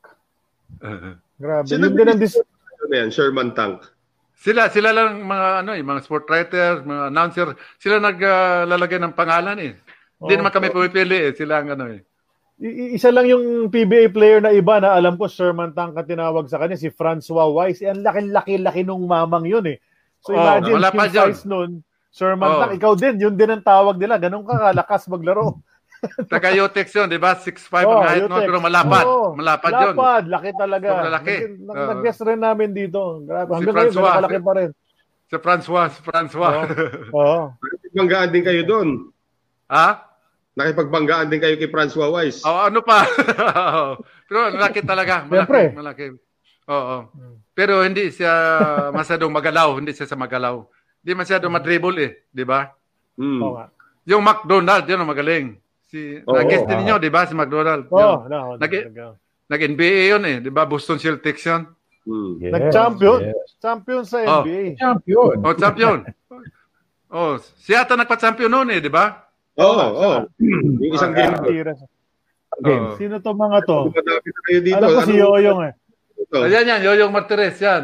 Yan, Oh, si Yoyong sa gitna. Estrada, Willie ba Velasco. Yung, yung sa gitna, waiter ata yun. ah, ah, Oo nga. ah. Hindi ba si ano yan? Ewan ko lang ah. Hindi ba si Cerrone yan? Nathaniels? Hindi. Ah, hindi, hindi, hindi. Pati yung isa yung naka-white, hindi. Yung, yung, ito, Worley Cuevas, kaliwa, yung Tinitin ako Esto kanina eh. Estrada, ah, Willie Velasco. Ako na yun, oh, dito, ako na yun. Ah. Yun, lima lang kaming player dyan, lima lang. Ah, Ah, ko si Buano, Ganda si Buano, talaga. puro baso Ganda bisda. talaga ng mga yung mga fashion nung panahon na yun, oh. ibang iba talaga eh. Oh. Oo. Yan ang tinatawag na spooting. Yung mga ganyan. Puting, puting talaga yan. Pero kung naman, naalala ko nung araw, di ba? Siyempre, sikat na basketball player. Tapos pupunta kayo sa mga ibang mga lugar na talagang ano, party places. Saan ba kayo nagpa-party nung araw? Pag ano, pag lumalabas kayo, sa mga disco ba yan o mga folk house? Saan ba kayo mahilig pumunta? Ay, lahat ng ano, nung panahon na yun, sabi kabataan natin, lahat ng disco dito sa Manila, pinupuntahan namin. Kami, Ano yung paborito? Ano Ha? nyo puntahan? ano, Velvet Slam. Alala mo yung Velvet Slam noon? Velvet Slam. Diskuhan yun. Hindi, wa. Hindi, hindi pa siguro Hindi. Hindi ko na pinanganak. yata na. Pero parang maganda yung pangalan ha, Velvet. Mukhang okay yun ha. Ah, Uh, uh, Parang naabutan na namin mga ano na eh, ah, Stargazer na yan. Ah, Stargazer ba, no? Okay, dun. Okay yung mga bell Saan bottoms. itong, oh. ano? Oo nga eh. Aha. Sa, sa, saan itong litratong ito, ano, Kuya Manny, kung maalala mo? Saan, ano, Ba- kinuha? Baka sa Toho restaurant ito sa Ungpen. Kasi diyan kami kumakain after the game. Talo, panalo, kumakain kami doon sa Toho. Nung sa Mika, ha, sa Mika, panahon ng Mika, San Miguel. Oo. Toho restaurant, Chinese yun, Chinese restaurant. Ah, okay. Oo, para sa, oh, sa Toho yan. Oh, sa Toho restaurant yan. Oh. Akala ko talaga si Ronnie Nathaniel siya nasa gitna eh. Eh. Di ba siguro gano'ng kaliit? Yes? Hindi, maliit lang si, maliit lang si Sir Ronnie. Maliit lang si Sir Oo, Ronnie. kilala ko si Ronnie Nathaniel. So, Oo, akala, akala, akala ko siya eh. uh, kahawig lang, kahawig. Parang Bombay din eh. Parang, Ah, Makakaabot kay Vice. Makakaabot kay Vice yan. okay. Let's have the Ano next. picture? Uh, Tingnan natin next picture. Uh, nako, oh, ito, ah, oh, ito na yung super game. Ah, no, no. Ah, papuntang Puerto Rico. Papunta kami Pur- Puerto Rico nito. Training sa Sir Memorial yan. Sana Jaworski yan, sa likod ko. Di ba si Jaworski yan? oh, Oh, yan. Pinapatakbo kami. mga katawa, no? Si, si Sonny Jaworski dati. Alam mo ba, ilang ilang beses kami pinatakbo dun sa sa Oval. 20 rounds, ha? Ah, di ba? 20 rounds for for 400 uh, meters yun, di ba? 20 rounds yan. Yan. Wow. Kami kami parati ni Francis uh, Arnaez nangunguna sa takbuhan. Kasi ang trainer namin noon si Juan, si uh, yung Castilla, sino ngayon to Castilla? Cotillas. Si, oh, oh, Cotillas. oh, Juan Cotillas. Oo. So, pinatakbo kami kung sino talaga maano ang stamina. Ah, sa awa ng Diyos naman, maano ang stamina ko. Palitan kami ni Francis Arnaez. Minsan ako, nauna, minsan siya, ganoon. Mukhang okay na okay ka pa dyan. Nakangiti ka pa dyan sa na Oo, oh, ganda pang katawan ko dyan. eh. Oo. 20 na ikot sa, Sa, sa Oval. oh, Oval. Eight kilometers. Biro yun. 8 kilometers. Biro yun. 8 kilometers, no? Ang is, oh, isang, di ba, pura, ilan di ba? 400, di ba? Isang oval, 400. isang ano. Oh. 8 kilometers nga yun. Oh, 8 kilometers yun. Ako, grabe si Cotillas mag-training. Grabe. Pero uh, epektibo. Epektibo si eh, Cot- iba eh. Cotillas. Iba, mga football player, iba talaga yung resistensya ng mga Oh, iba, eh. iba. Iba. Diba? oh. Speed at saka stamina sila eh, di ba? Speed at saka stamina. Oh. Ah, pero, pero tinignan naman si Coach Sunny dyan, oh, di ba? Si Coach Sunny, machong Oh. Kaya macho. talaga sa katawan naman talaga kasi yan. Hindi, talagang condition daw si Coach Sani kay dati pa, di ba? Ah, kaya, Ah. kaya tumagal yung Oo. career niya. Talagang inaalagaan niya yung katawan niya. Oh. Yan ang kwento. Yan ang kwento kay Coach Sani. Kuya Manny, ha? para talagang wagi, tagumpay. Pero Kuya, Kuya Manny, matanong ko lang, yung impression mo kay Sunny Jaworski bilang player, tsaka yung character niya nung panahon Yes. pa lang na yan, akala, akalain mo bang aabot siya ng 1980, 1990 something naglaro pa siya ng 1998. PBA. 1998. Mm, Ah, okay naman. year. Okay man sa sang ano, ah, as a coach, oh, magaling siya, magaling. As a player, magaling din. Alam naman natin siya magaling, di ba? Ah, ah, tumagal siya, ah, hindi sa pano, siguro siya din isang coach din sa sarili niya, eh, di ba? Paano niya patagalin yung sarili niya? Siya ang coach doon sa kwan, di ba? Hinibra nung naglalaro pa rin siya. Mm. Oo. Kaya din isa din siya tumagal. Dahil siya ang coach ng sarili niya. Oh. Ah. so, hindi, hindi naman niya, hindi naman niya, hindi, hindi naman niya pwedeng i-cut yung sarili niya, di ba? Hindi eh. Tama, tama rin. Tama rin yun. Oo. Then, well, Yeah, no? may, may babasahin lang akong comment. May comment dito si Michael Yulo. No? Sabi niya, Ah. during the 1973 ABC, a game against South Korea, Philippines Ah. won the championship. I remember, Ayan. sabi niya, I remember Tito Eduque saying that Manny Panero was the MVP of that game. Sinabi Yeah. ba ni Tito Eduque sa'yo yun? Oh yeah, sinabi niya sa akin yan. Saka, before the game, sabi niya, mayroon daw siyang secret weapon. Secret weapon sa aming sa aming team. I don't know sino. Di ko alam ko. Yan ang inano niya sa newspaper eh. Secret weapon. oo. So, uh, sinuwerte naman ako noon. Yun ang ano. And again, yung numbers na, ni uh, Manny Paner noon, 24 points and 12 rebounds against Oh. Shindong in South Korea. Oh, yun ang pinakamali. Alam, alam mo sino mali ng coach ng Korea? Ang nagdepensa sa akin, si Sindom pa. Eh, yung mga Ah. forward na magagaling ang kamay, ayaw nilang mapagod yun. Ako, so Ah. ako drive ng drive. Sabi ko, nako, nako, di, Pasko ako noon, Pasko. Yes, ayaw tama. magdepensa eh. Oh, ayaw, oh. Talaga, kinain ko siya doon. So, alam mo yung mga shooter, ayaw nilang mapagod. Yun, yung mga, mga shooter. So, uh, the whole game, siya ang nag-guard sa akin. Uh, talagang uh, uh, gumawa ako doon. doon. Tapos, uh, maganda ng depensa nila ni Sunny Jaworski at saka ni, ni Timbong sa kanya yung panahon na yun. Hmm. At saka medyo may edad na rin si Sindumpa nung panahon na yun. Hmm. Pero pumuntos pa rin siya ng 29 na tao, 39 puntos. Oo. Grabe. Grabe ano? kamay. Grabe kamay talaga. I don't know kung nag-try out, parang nag-try out sa NBA yan. Pero sa tingin ko, hindi. Hindi ubra kasi uh, uh, uh, guardia, ah, forward ang laro niya is NBA, ang lalaki. Ibig mo Hmm. 6'2 ka na forward, hindi, ka, hindi, hindi obra yun. Hindi obra. Hmm. Anong Ito picture ito ngayon, Kuya Manny? O itong, ah, ito yung Presto. Yan si Boy Marquez ang coach. Yan. Hmm. Oo. Ti- ah, Itong Muse, hindi ko kilala itong Muse noon. Yun, taga, yan, Johnny Rebilla, nandyan. Si Loreto Tolentino. Ah, yan si Pribdas, alala niyo si Pribdas. Oh, yan? Ah. Oh, si Bong Chua, nandyan. Ah, Ritualo, yung tatay ni Renren Ritualo, di ba? Oo. Nandyan.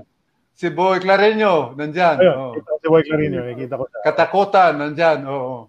Si Danny Basilan, yan. Kasama namin si Danny Oo, Basilan. ano? Ay, Oo. mga pangalan na yun, no? Grabe. Na Alonton. Si Alinton, nandyan. Oh. Si Ray Franco, di ba? No? Nali si, si- sa Christmas si Ray. Oh, no? Si Ray Franco, nandyan sa amin. Oh. Si Ray. Oh. May, may nag-post, may nag-post kanina, 1971 Mika Finals, uh, San Miguel versus Crispa. Oh. Uh, nagsuntukan daw si Johnny Revilla at si Rolly Marcelo. Hindi, Migo. Si Migo yun. Si Migo yun. Sinintok Okay, okay. nila. Nabugbog si Kwan doon, si Migo. Nabugbog, hindi hindi kapaglaban. Oh. Ah, Eh, eh, na- bad boy rin si Johnny eh. Si Migo yun. Hindi, si Rolly yan, si Migo. Oo. Okay, okay. Si Johnny Revilla kasi kilala rin talagang matapang din yun eh. Oh, yun, yun, yun, yun. Oh. Iba rin maglaro yan. Oh, dyan nga, dyan, dyan nga. Yeah, yeah, Oh. yeah. Ito nga.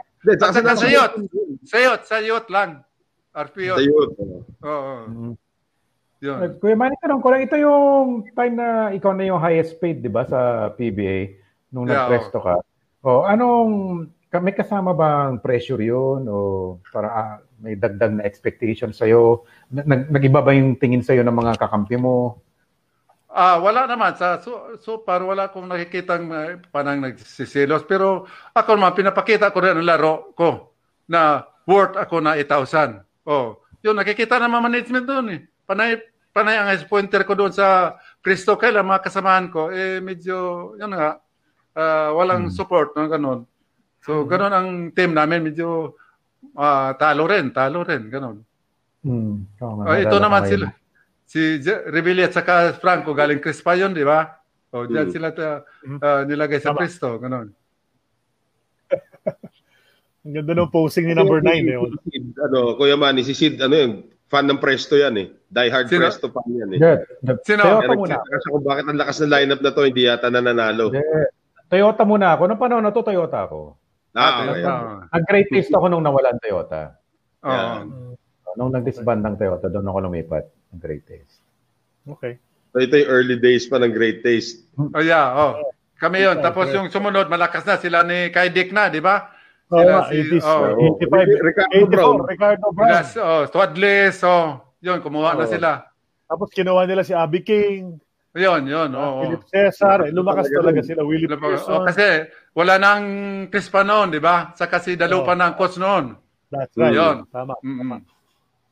Okay. Next one, please. Ay, ito. Ito, pelikula to eh. Oh, yeah, oh. Unang labas ng pelikula yan. Unang, ano Ayan. yan? Ah, kami ni John Nababasa? Papa. Ha? Yun. Nababasa Kami- niyo yung nakasulat sa baba? Ah. Oo, nasa, Pinapaliwanag ni Tony Ferrer sa apat na basketball player na sina Adriano Papa Jr., Rosalio Martires, Manuel Panera at Ernesto Estrada kung paano ang pamamaraan ng pagsusuntukan sa pelikula. Yeah. Oo, yan. Unang labas ko namin yan. Sa ano yan, Okay. Tapang Brothers ang title niyan, mga Tapang Brothers. So, magkapatid kami lahat diyan. Tinuruan kami paano ang suntok, paano kasi magaling si Tony Ferrer eh. Ano, batikan na Oo. aktor yan eh, di ba? Mm. Diba? Oo. Tony Falcon yan eh. Export Oh, Tony Falcon Falcon. Oh, Tony Falcon. Oh. Yan. May, light, may lighter sa sapatos yun, di ba? Yung Ah. Tony, Tony Falcon, di ba? Yun yun. eh. Ay, parati Yan. nakaputi, nakikipagsuntukan, nakaputi pa rin parati, di ba? Ah, yan. Oh. Parang iduke rin yan, parang iduke. So, kamusta, kamusta Nakailang nangyari? kayo? Ano, sige, Ah, sige. marami-rami din. May marami kong guest na mga pelikula, gano'n, pa sa TV ron. Marami-rami din. After this one, gigest lang, guest na lang kasi ah, pinagbawal na kami sa San Miguel na gumawa ng kasi puyatan ito eh. Puyatan, hindi pwede talaga pagsama ng basketball at saka mag-artista ka na naglalaro ka pa. Hindi pwede, puyatan. Tapos ah, nagagalit si Ning Ramos na minsan hindi ko nag-ensayo kasi umuwi kami, madaling araw na, gano'n. So, Anong- niyagan kami hanggang dyan lang. Ha? Anong year ito? Anong taon po ito? 19 after the EBC 1970 siguro ito Oh, 1970 okay. oh. Oh, Okay. di ba? 70 Hmm. pa to eh, kasi sila June Papa. Oh. Medyo, ganin. oh Chris pa yan si John eh magaling si John Nag-meeting superstar sa din yan eh. Yeah, yeah, grabe, grabe. Yan yung dapat superstar may sa Chris point pa yan silang dalawa ni naasahan yan wala pa si Bog silang dalawa ni uh, Danny Florencio yan tapos center Mika. nila si Rodolph Katz oh Sa Rodolph Mika. Katz oh, oh. Grabe, oh. Tinan mo, oh. intense na intense yung pagpapaliwanag ni Tony Ferrer eh. oh yeah Eh, lalaki ng kausap niya eh. Ano siya eh. Paano magsuntukan, di ba? Parang Oo. tinuturuan. eh. Galing, galing. Okay. Ah, next na? Next? Yeah, next, yeah, next already. Oh, yeah. Ah. yan commercial yan Nung nakita ko yan, nakuhaw ako eh. Isipin niyo kung gano'n ka iba yung bote na ngayon ng Royal to Orange, dun sa Royal to Orange na hawak ni Kuya Manny dyan. No? oh iba iba na ito oh. Bote Ano nito? talaga dati na, na maliit yan. Eh. Buti nga, nakita pa yung bote sa laki ng kamay niyo eh. Vintage na yan ngayon, oo. Hindi na Oo. ginagamit yan, oo. Pero favorite natin yan dati, RTO, favorite ko yan. Sagana sa Pulp Bits. Yan ang nakalagay. Ayan, oo. oo. Yan ang linya yan eh, di ba?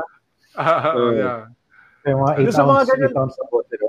Player ka ng Royal eh. So yung ganyang klaseng commercial, may bayad pa ba na extra yan? Wala, O libre wala, na? nasa, Wala. libre yan, nasa kontrata yon. Dapat ah, lumabas ka sa, kwan, produkto nila. Okay, okay. Ah. Pero umiinom din kayo ng Royal to Orange dati. Of course, pag-posing lang oo. yan. Pagkakain yan, o yan, or ah, Coca-Cola, yung kanila naman yan eh. Hindi kami pwedeng Ah. minom ng ibang, ano, soft drinks. Peps, bawal ang Pepsi, bawal ang Pepsi. Ah, doon. bawal, bawal, bawal. Ah. Oo. okay. Alright. Sige, next na. Mga Ito. player na yata. Ako, yun. Yan to. Ah, yan. si Mon. Ah, si Ramon, oh, to. Miwas, si Ramon yan, si Ramon. May iwas siya dahil baka ano eh. Oh, wala na eh. Oh. Mukhang oh, Ramon pa. Give up. Great. nag-give up na si Mon dyan. Wala na. Nag-great yun eh. Oh, pasok ka. Give up si Ramon na dyan eh. Masasaktan siya. ano, Masasaktan siya. Diba, naunahan na ng konti si Fernandez, wala na. Kahit, kahit lumapit pa si Ramon dyan, sa lapad ng katawan, saka, Ah, wala Yan na. siya, Oo, oo. Si Manny Paner nung araw, marunong gumamit ng katawan to protect the Yan. ball. Oo, yeah, oo. Yan, oh. Sa Rizal yan. Rizal Memorial yan. Ano sa Aranita? Araneta. Maraneta na yan. oh. Kulay orange na yung board eh. Oo. kumusta ang, kumusta ang kalaban si Mon uh, Fernandez? Oh, magaling si Kayo Ramon. nagbabantayan palagi, di ba? Kayo nagbabantayan. Oh, magaling si Ramon mag ano, mag, mag ah, depensa rin. Kaya lang doon nga sa mga ganyan, at talaga kinakatawan ko sa sa ilalim. Katawan talaga kasi supalpal ka kung matangkad sa akin eh. 6'4 si Ramon eh. Hmm. Magaling si Ramon, si Ramon. Wala, talaga Okay. na unahan eh. Good, ano, Ah, eh. ah, Kahit ah, yung ah. may foul. yung baseline gusto eh. Oo. Ah. Okay. Next photo, please. Oh, yan. Yan na, Yan, na. ang huksat ko. Oh, this is 1981 na to eh. 81 na yan eh. 21, oh. CDCP na yan. Ah, Bakit bakit ka lumi, bakit ka lumipat sa CDCP? Oo. Galing ako sa Presto, no? Di tapos ang kontrata ko, kinuha ko ni, kuha ni um, Nick Jorge. Eh, medyo, medyo maganda. Alam mo nun sa PBA, sa Pro, pag maganda ang kontrata, di doon ka na, di ba? Kinabukasan mo ang iisip, iniisip mo eh. So, magandang offer. Magandang offer sa CDCP. Ito yung mga kasabayan nyo rin sa CDCP, sila Etok Lobo na, si ah, Anthony Dasalia. Yan, yan, yan. Sa harap ko si ah, Anthony yan. Anthony Dasalia Hmm. yan. Sino yung Ah, kalaban di, sa di, likod mo? Hindi, ito, ito, ano ito eh. Ano ba itong team kalaban namin? Oo nga eh, letter parang letter F. F ba yan? Hindi ko ma... Finance. Finance ba? Finance yan? Finance, Oh, baka, baka finance. Oh, finance nga yata. Hmm. Sino mga player ng finance nung panahon na yun? I can't, hindi ko ma-identify na yung iba. Eh. Pati yung import, hindi ko ma hindi ko masabi kung sino yung import nyo dyan eh. Pero naalala natin yung import ng CDCP nung time na yun, sila James Lister yun eh. Oo. Lister, Lister Lawrence Oo. and Wilkins. Jeff Wilkins. Oh, yan. Jeff Puro, mga, yung puro seven footer. Mga seven footer ang kakampi nyo yun. Na, Kuya Oo, Carl. yeah. Yung. Oo, oo. Sayang yun kasi uh, nasa pasok na may sapor eh. eh. Biglang tinawag si Wilkins sa Utah Jazz. Na, nawala, namin, nawala si Wilkins noon eh. Ako, kapakagaling na player yun. Wala. Si Andrew Feld, kinakain sa ilalim. Di ba Ah, si malaki Andrew Feld eh. sa Toyota? Wala, hindi niya kaya. Si kasi, Wilkins. oh, saka laki kasi. Legit. Seven footer yun eh. Oo. Naalala ko yun. Pero Pero mag-free throw yun eh. di ba tifilin ito? Di ba tifilin itong kalaban namin? Wala namang maintenance ba na player sa ah, team sa PBA? Dati, Wala nagkaroon. oo. Meron, Ah? meron yung dating, may one season yung, yung Mariwasa naging finance yata. Dating mariwasa. Hmm. Ah, oh, yeah. Yung dating maliwanag. Si, Pero hindi ako sure. Nicky, ah. Nicky, si Nicky, Oh, hindi si ko Tingnan. ma- Jonathan Cambali, si Jesse Suliano yata yun eh. Jesse Suliano, sila Benji Poblete, yun yata yung mga player ng finance nun eh. Ah, Yun na nga eh, yung, Hmm. yung, pero yung, yung forma ni, ni Manny dyan, yung wristband, tapos may knee pads, tapos mataas yung socks. Yan talaga na, naalala ko eh, na, na forma ni Ah. Sir Manny dyan eh. PBA.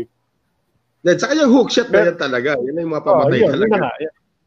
oh. Saka ako, laala ko yan, pasok talaga yung puksat na yan. Pasok na pasok yan. Oo, sure ball yan.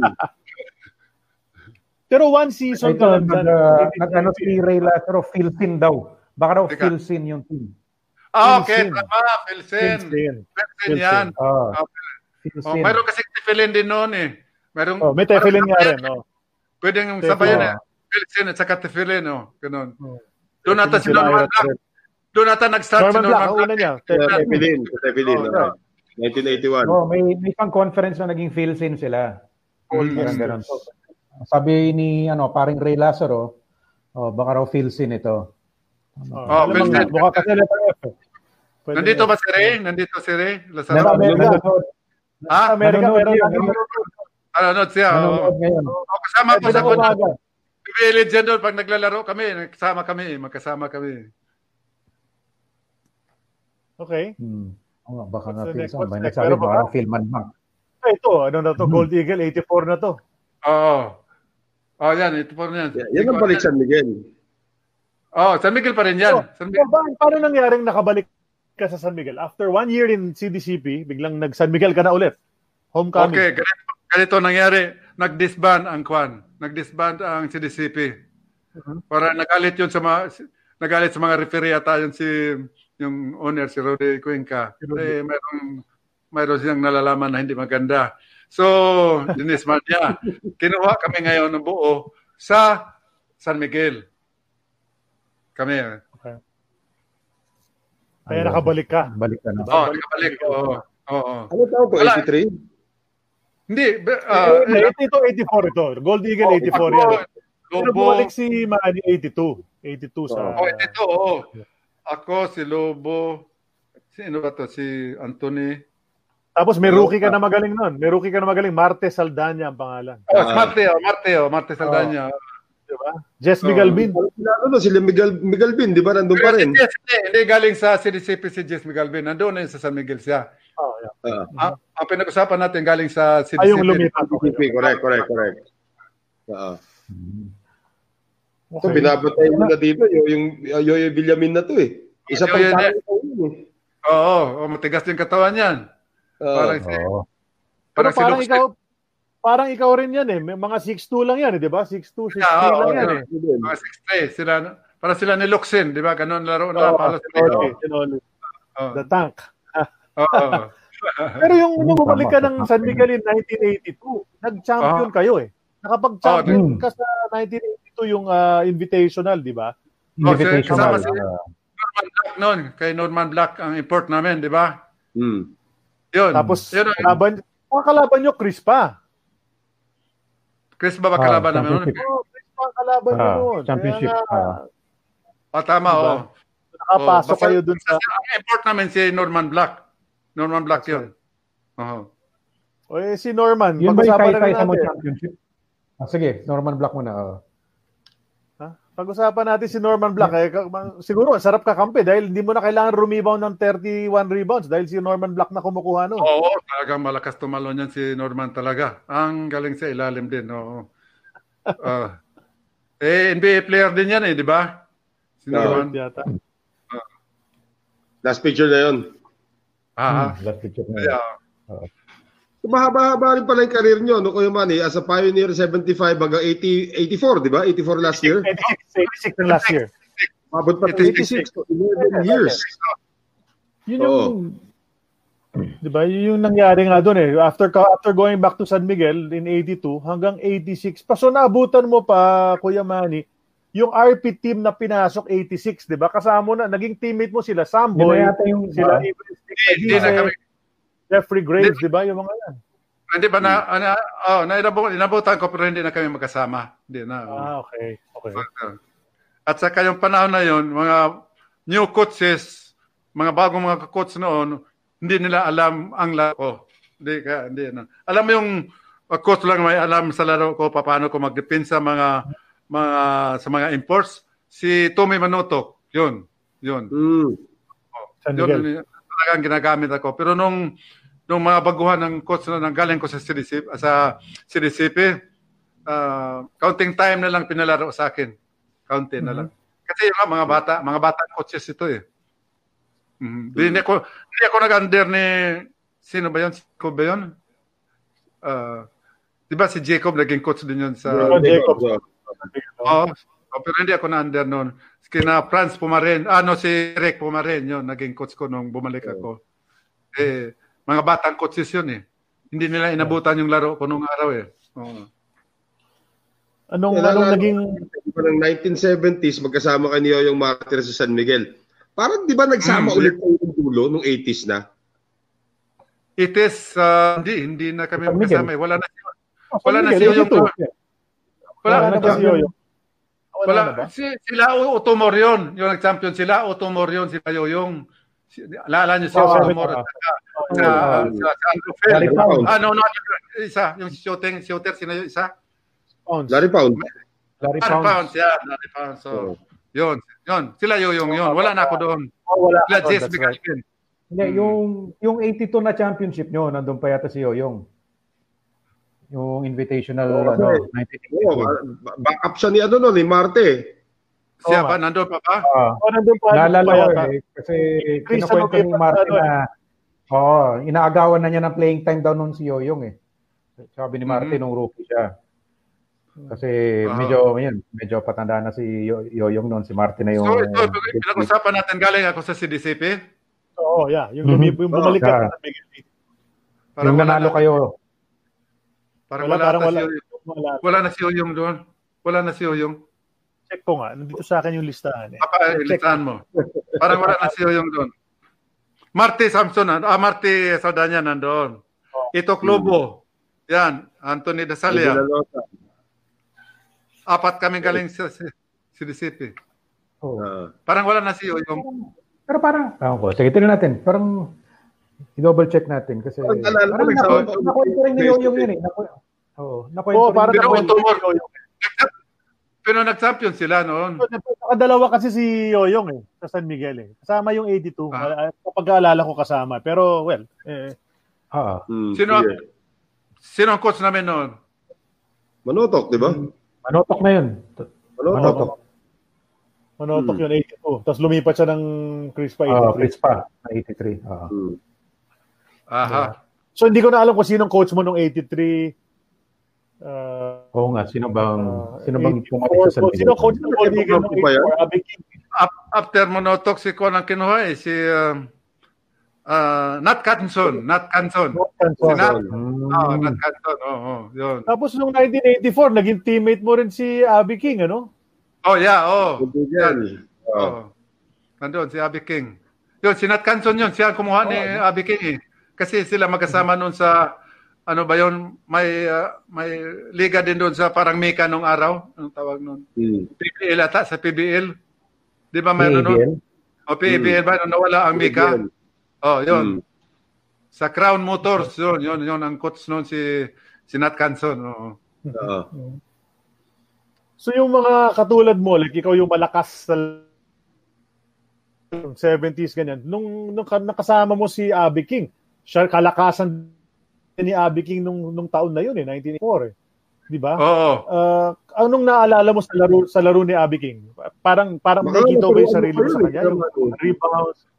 Iba, magkaiba ang laro namin. Saka yung kalakasan ng laro ni Abi, nakikita ko sa Toyota. Pero dito sa San Miguel, hindi masyadong nagpakita ng gusto si Abi.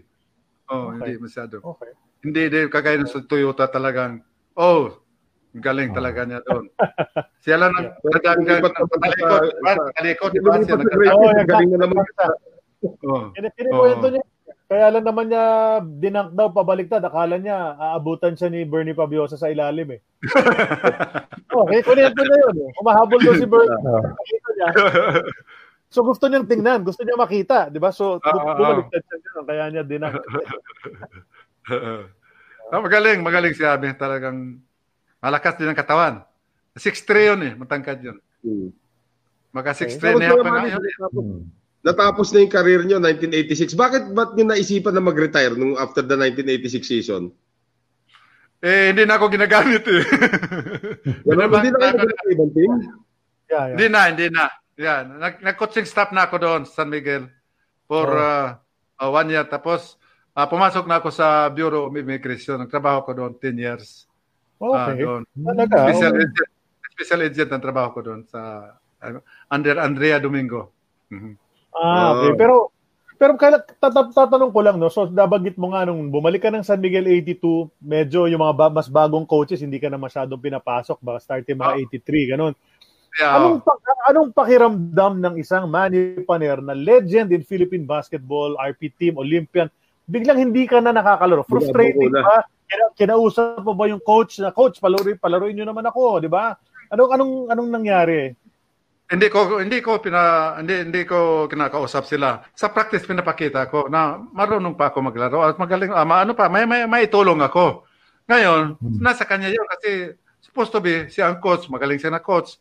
So supposed to be gagamit siya mga mga mga senior player ba. Pero hindi mga bata eh, mga malalaki ang mga ginagamit niya. Sa sa sa sa tanong mo kung nasasaktan ako, nasasaktan talaga. Kami mga player na na, siyempre, sumikat ng araw, at bigla na lang ganito, 3 minutes na lang, the most is 5 minutes to, ang playing, playing time namin, siyempre nasasaktan kami. Ha? Oh. Minsan, eh, talagang hindi nakakatulog, ganun. So, uh, nag-iisip ako na uh, paano, paano mo lumipat din sana. Pero mahirap, eh, hawak ako ng ano eh. Hawak ako ng kontrata eh, na 2 years, ganun. So, doon na lang. Doon ang, sabi ko, dito na siguro mag ang ano ko, career ko. Pero masakit dahil uh, hindi magandang ending, di ba? Dapat mm. nag-ending ako na maganda pang laro. Oo. Pero wala, hindi na ako ginamit eh. 1986, 37, mga 37 ka na rin noon eh, no? Nung, ah, nung panahon. Yeah, Pero feeling uh, mo ba, kaya mo pa sana? Kaya pa. Kaya, 37. Kasi alaga talaga katawan ko eh. Nagje-gym ako, kung walang practice, ganun. Nagja-jogging ako. Marami nakikita from from uh, Baklaran to Cultural Center yan. Pag wala akong laro, tinatakbo ko yan. Araw-araw. Hmm, layo nun. Ah. So, sa, sa stamina talagang ano ang stamina ko noon as a player. So, Three games, kaya ko. Kaya ko. Diba? Wala namang injury din na, na pumigil sa inyo, di ba? Wala, wala akong injury. Wala akong injury. Yun lang. Yun din, ano? Iron Man talaga eh. Oh. Lakas na hindi pa nag, nagkakaroon ng injury. Wala, wala. Oh. Nung uh, nung in, katapusan na nung career mo, ano, Kuya Manny, may mga batang sentro ka ba na, na parang tinuturuan mo, na, na naging mentor ka, na nagumaling later on? Uh, mga, mga, uh, mga kakampi mo? Oo. Mga kakampi uh, mo na batang center. Ah, yeah, oh, yun si si um, ah, oh, kalimutan ko si um, yung ang anak niya player sa Ah, ngayon, may dalawa siyang anak na magaling na. forward ito, si Kwan. Uh, sino itong taga Davao. Uh, may, ang isa anak niya, ta, uh, naglaro sa UST, ang isa sa Lasal. Sino nga ito? Siguro kilala niyo ito. Si Alvin Teng. Teng, yan, tinuruan ko yan. Ah. Ano sa laro? Pati ilalim laro ni Teng, eh, di ba? Ay, ko. Ay, iniisip. Yan, si Teng. Tama. oh. oh, si Teng. Si Alvin Teng, tinuruan ko yan. Alvin Teng. Paano okay. laro? Oh. Okay, 86, yun. teammate mo sa nung 86, eh, di ba? Hmm. Oh, oh. Yan, sila dalawa ni Graves yun. Nalala niyo si Graves? J- uh, si Graves. Oh, si Johnny oh, Graves. Oh, yun. Oh, yun. Yun. Tinuruan ko rin sila. Pero more on si Alvin, eh. tinuruan ko yan. Oo. Oh, Kaya lang, hindi si ko nagtagal pagka, pagka-retire ko kaya kasi dumiretso na ako sa Bureau of Immigration. So, mm-hmm. work na ako. Pero sabay nung nagtatrabaho kayo sa Bureau of Immigration, tinuluyan nyo na rin yung pagiging artista nyo. Ah, uh, minsan lang pag guest-guest lang, pag guest guest. kay uh, kay uh, Carlo Caparas ako madalas na lumabas kasi yung asawa niya uh, taga Cebu rin, si Donabilia, at uh, close friend ng uh, ni ni ng misis ko. Kaya mm-hmm. madalas pati ang anak ko si si Tin uh, Danita, Danita Paner yon, madalas nung uh, ano, nagke-guest doon. Nabanggit niyo na rin din si Ma'am Daisy, di ba? Eh, marami kasi nag, nag, nag-iisip nung araw, kaano-ano ni, ni First Lady Imelda Romualdez, yung inyong uh, may bahay na si Daisy Romualdez. Kinikwento mo sa akin kanina, no relation pala yun. So, ano, yeah, ano, oh, Daisy Romualdez wala, yun? Wala talagang relasyon yun. Dahil uh, uh, si Daisy, ang totoong uh, apelido is Gomez. Father niya taga Batangas, mother niya taga Romblon. Taga Romblon. Pero doon siya lumaki sa Romblon. Uh, ngayon, kasi um, back to uh, Romualdez doon sa Sampaguita picture kasi si uh, si first lady natin si Romualdez, 'di ba? Artista yan dati. Tapos uh, umalis. Ay pinalit DC na. Si DC Romualdez na ang ginamit. Mm-hmm. Yung apelyido ni Juan ni, ni, ni, First Lady, si um, uh, Milda mm-hmm. Romualdez. Kaya naging Romualdez yan si DC. DC Romualdez. Pero ang totoong apelyido niya, Gomez. Gomez siya. Uh, Di ba kapatid niya si Blanca Gomez? Di ba may kapatid siyang artistang Blanca Gomez? Ah, okay. Okay. Oh. Yun talaga, throwback na sa atin yung mga ganun. Pero yun nga, uh, during your career also, isang anak nyo biglang um, nagpakitang gilas sa pagiging, pagiging singer. Tapos ikwento nyo naman yung, yung ano, nung lumalaki na yung Tina Paner. Kasi Tina Paner talaga nung araw, tinatanong, nung tinatanong, di ba, alam nila lahat, yung Manny Paner, sikat na basketball player. Maya-maya, yung Manny Paner ba yung tatay ng Tina Paner? O sumisikat. Oo. oh. So ano uh, At talagang ano, ano, magaling kumanta si Tina at nag-aaral talaga ng voice lesson 'yon. Oo. At uh, mabuti naman yung unang kanta niya na uh, sana uh, nag-click 'yon. Oo. Oh. Yes, kinanta pa, kinanta pa na sa isang program eh. Oo. At siya ngayon, nasa sa Channel, Channel 7 siya. Channel 7, si Tina. Okay. Oo. Okay. So paano yan, Kuya Manny? Ikaw na naging parang manager niya ni, ni Tina nung nagsisimula si Tina. Kasi alam mo kung paano sikat eh. Uh, hindi, yung mother niya, yung manager niya. Mother. Ako, busy ako sa paglalaro noon eh. Naglalaro pa ako noon eh. Di ba? Naglalaro pa ako. Uh, Nag-start siya 9 years old. Yung sana, kinanta niya, 9 uh, years old siya noon. Tama. Mm-hmm. Tama, tama. Oo. Uh-huh. Pero meron din kayong mga anak na lalaki. Yung tanong ko dyan, bakit wala yata sumunod sa yapak nyo sa pagiging basketball player sa mga anak mo lalaki? Oo, oo nga. Yung eldest ko sana, uh, magaling sa ng uh, player yon Kaya lang, eh, nag-asawang maaga, ngayon, eh, umayaw, umayaw. So, hindi masyadong mahilig talaga sa basketball. Pero, uh, hmm. magaling sa ng player yung bata na yon eh, Pero, mababa lang siya, 6 uh, 6'1 lang siya, 6'1. Pero forward ang laro. Mm. Shooter. Oh, lakas din tumalon. Kaya lang, nung mm. nag-asawa, umayaw na. Nag, nag-varsity siya doon mm. sa San Carlos ng Cebu. Cebu City. Uh, mm. University of San Carlos. So. Ito, ito, ito, pag, pag may nababanggit tayo pangalan dito ha, pag may, ah? may nababanggit tayo pangalan nakalagay, agad nasabi mo Blanca Gomez, right away may nagsabi, oh, asawa ni Picache ng Crispa. Ah, Oh, yeah, Danny Picasso, asawa niya yun. Oh, di ba? Ay, yes, mga, oh. Diba talaga, mga followers natin talaga eh. Alam na alam oh. yung mga... Tapos may, may nagtatanong nga, kasi may magtatanong na rin sana ako, uh, fully retired ka na ngayon?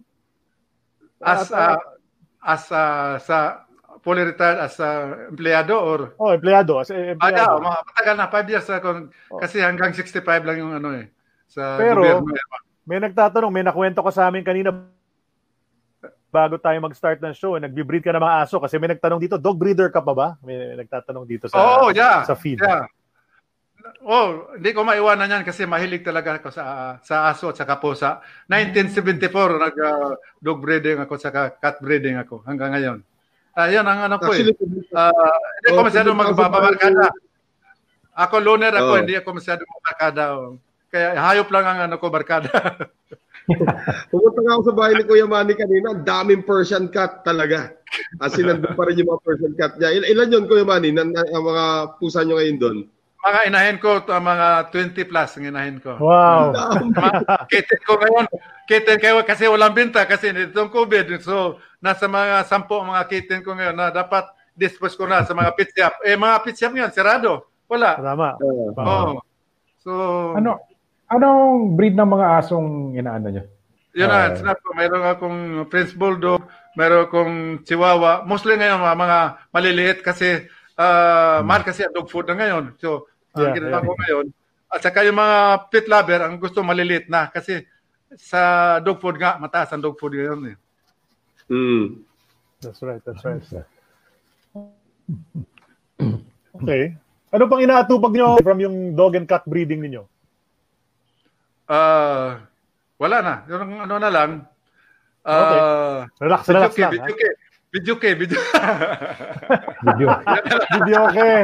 Video okay. video okay. Oo, ano lang. Uh, ano mga Cebuano, mahilig kumanta eh. Tama yun, tama yun.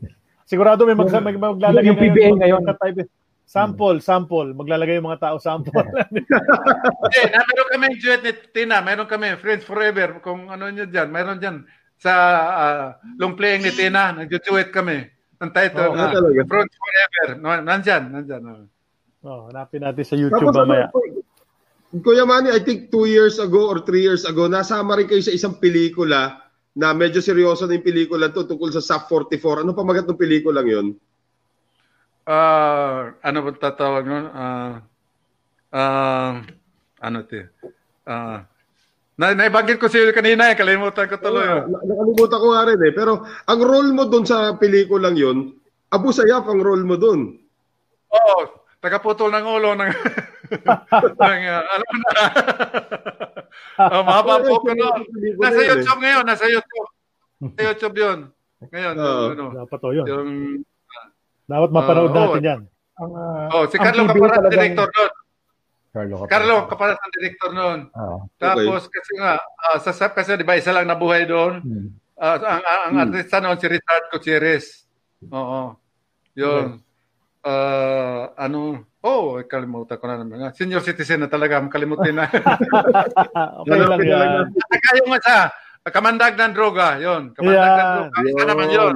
Nasa YouTube yun 'yon. Oh. Nandun Ah. ako. Isa akong military, isang kernel na involved din sa droga. Noon. Oo.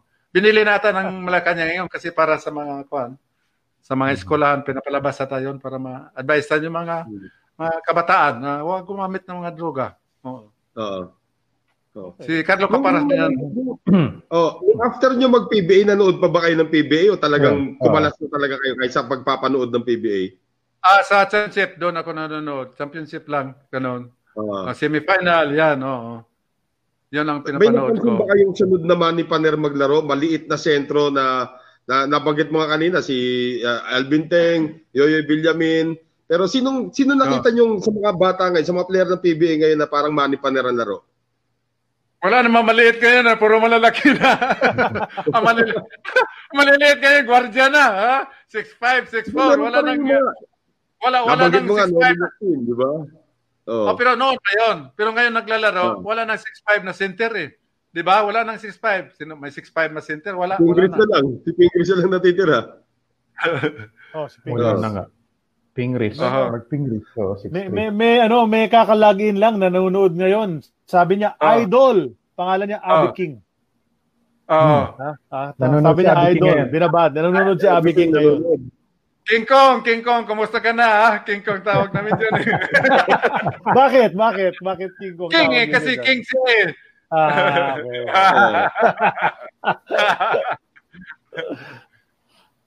Ganun talaga. eh. Marami na rin na, nanonood sa ating mga, ano, mga dati mga kakampi mo. Yun nga, yung mga Ray Lazaro naman nung araw, hindi mo naman naging kakampi yung Ray Lazaro nung araw. Ah, nanonood siya ngayon, pero kailangan mong depensahan yun. Medyo mat- matibay din sa ilalim yun ah.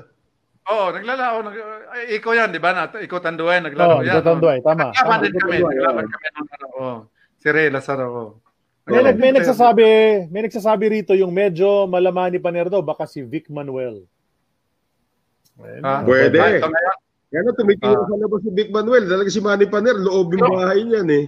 Anong height yun? Ano, Vic eh, Manuel mga eh. 6'3". 6'3 lang, 6'2", 6'3". 6'3 lang? siguro. 6'4 si Vic Manuel. 6'3 Eh. Hindi, hindi, wala, wala, wala. 6'3. Hindi ba ba na 6'5 yun? Yung Manuel? Oh, Wala, mga wala 6'3 yata lang. 6'5. Si mga Hindi, wala 6'3. Pero may may semi may semi hook shot din yun eh. Di ba? Yung may Oo, turnaround siya na ah, parang ah, ano. oh. Oh, nakita ko, magaling din, magaling. Magaling, magaling yun. Kung Oh, mga ah, 6'5", 6'6 ah. yun, grabe dominante yun. Oo. Pero hindi ko alam, 6'3 lang pala yun. Pero parang matangkad, ha? Malakas Ah, lang maglaro Hindi, talaga. ano lang, hindi- matigas hindi din. Parang yung Manny Paner nung araw, pag tinitignan mo, kala mo 6'4, 6'5 eh. Yung pala, ano eh, 6'2 pala. Kasi nga, 6'2 lang. dahil kasi tindig, di ba? Oo. Dahil nga sa tindig. si, sumagot si Abby King. Mabuti naman, sakitin na. Kaya sabi niya, ano, kinakamusta mo? Kung na-hospital ako, tinawagan ko siya. Na-hospital ako eh, last ah, ah, January. Oo. Ah, nagkaroon ako ng ah, bleeding ulcer. Nakaisang buwan ako roon. At ah, siyempre, ah, ah, nakausap ko siya. At tumulong naman din. Ng, kasi may ah, grupo kami na Yeah, yeah. magtulungan. Oh. Mhm, mhm. Kaya nga, very active si Abby sa ganyan eh. Oh, very active siya dyan. Oo. That's right, diba? Mm. Okay. Uh, So, so Ano pang- kung ano, yung Yan, mga gusto yes. ko lang malaman sa mga nakasagupa mo, mga player, mga coaches, ay mga, mga player pala Ah. nung, nung araw, um, kanino ka talagang hirap na hirap? Na, hindi ko naman natanong ko na to kanina. Kanino ka hirap na hirap maka, makascore? Kanino ka hirap na hirap makipagbantayan? sa sa bantayan, well, isa na yan, si Bogs Adonado, kasi uh, forward yan eh. At saka magaling ang shooting yan, si Bogs. Hmm. Pag, kasi, pag na-screen na yun at na-libre, talagang, ano yan, uh, 80% Wala pasok ang tira ni Bogs. Oh. Yun. Oo. Yun, mahirap gwardiyanong araw si Bogs. At saka, yun nga, sila Danny Florencio, yun. Mhm. Yun. Si Rodolph Cas, yun. Yun ang Hmm. yung sa kabataan kasi hindi ko maisabi dahil ah, ah, yun nga, yung mga bata namin coach, bihira na akong ginagamit. So, wala akong masabi doon kung Yeah, sinong yeah. ah, Pero magaling sino na- yung bumabantay sa'yo na hirap na hirap ka makascore? Yung bumabantay sa'yo pero hirap na hirap ka makascore? Yan, si ah, si Ro- Ro- Rodolph Katz at saka si ah, si ah, Philip Cesar. Kasi defensive yan si Philip eh. Saka Tama, mahaba ang tama. kamay. 6'2 lang yan Mm. pero mahaba ang kamay. At saka yung ano niya, defensive Mm. player siya eh. Of course, si Abby King.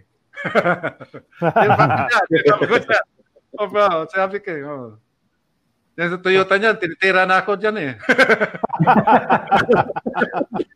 Ano, Sigurado, sigurado to. tinitira mo rin. Sigurado tin- tinitira mo Oo, rin. oo. eh.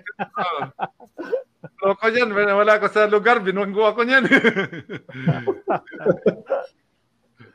Dami rin nating fans na nanonood ha? Yung mga im- imports ba, uh, Kuya Manny, ano, um, pinapabantay rin ba sa'yo noon ng mga ng, Hmm.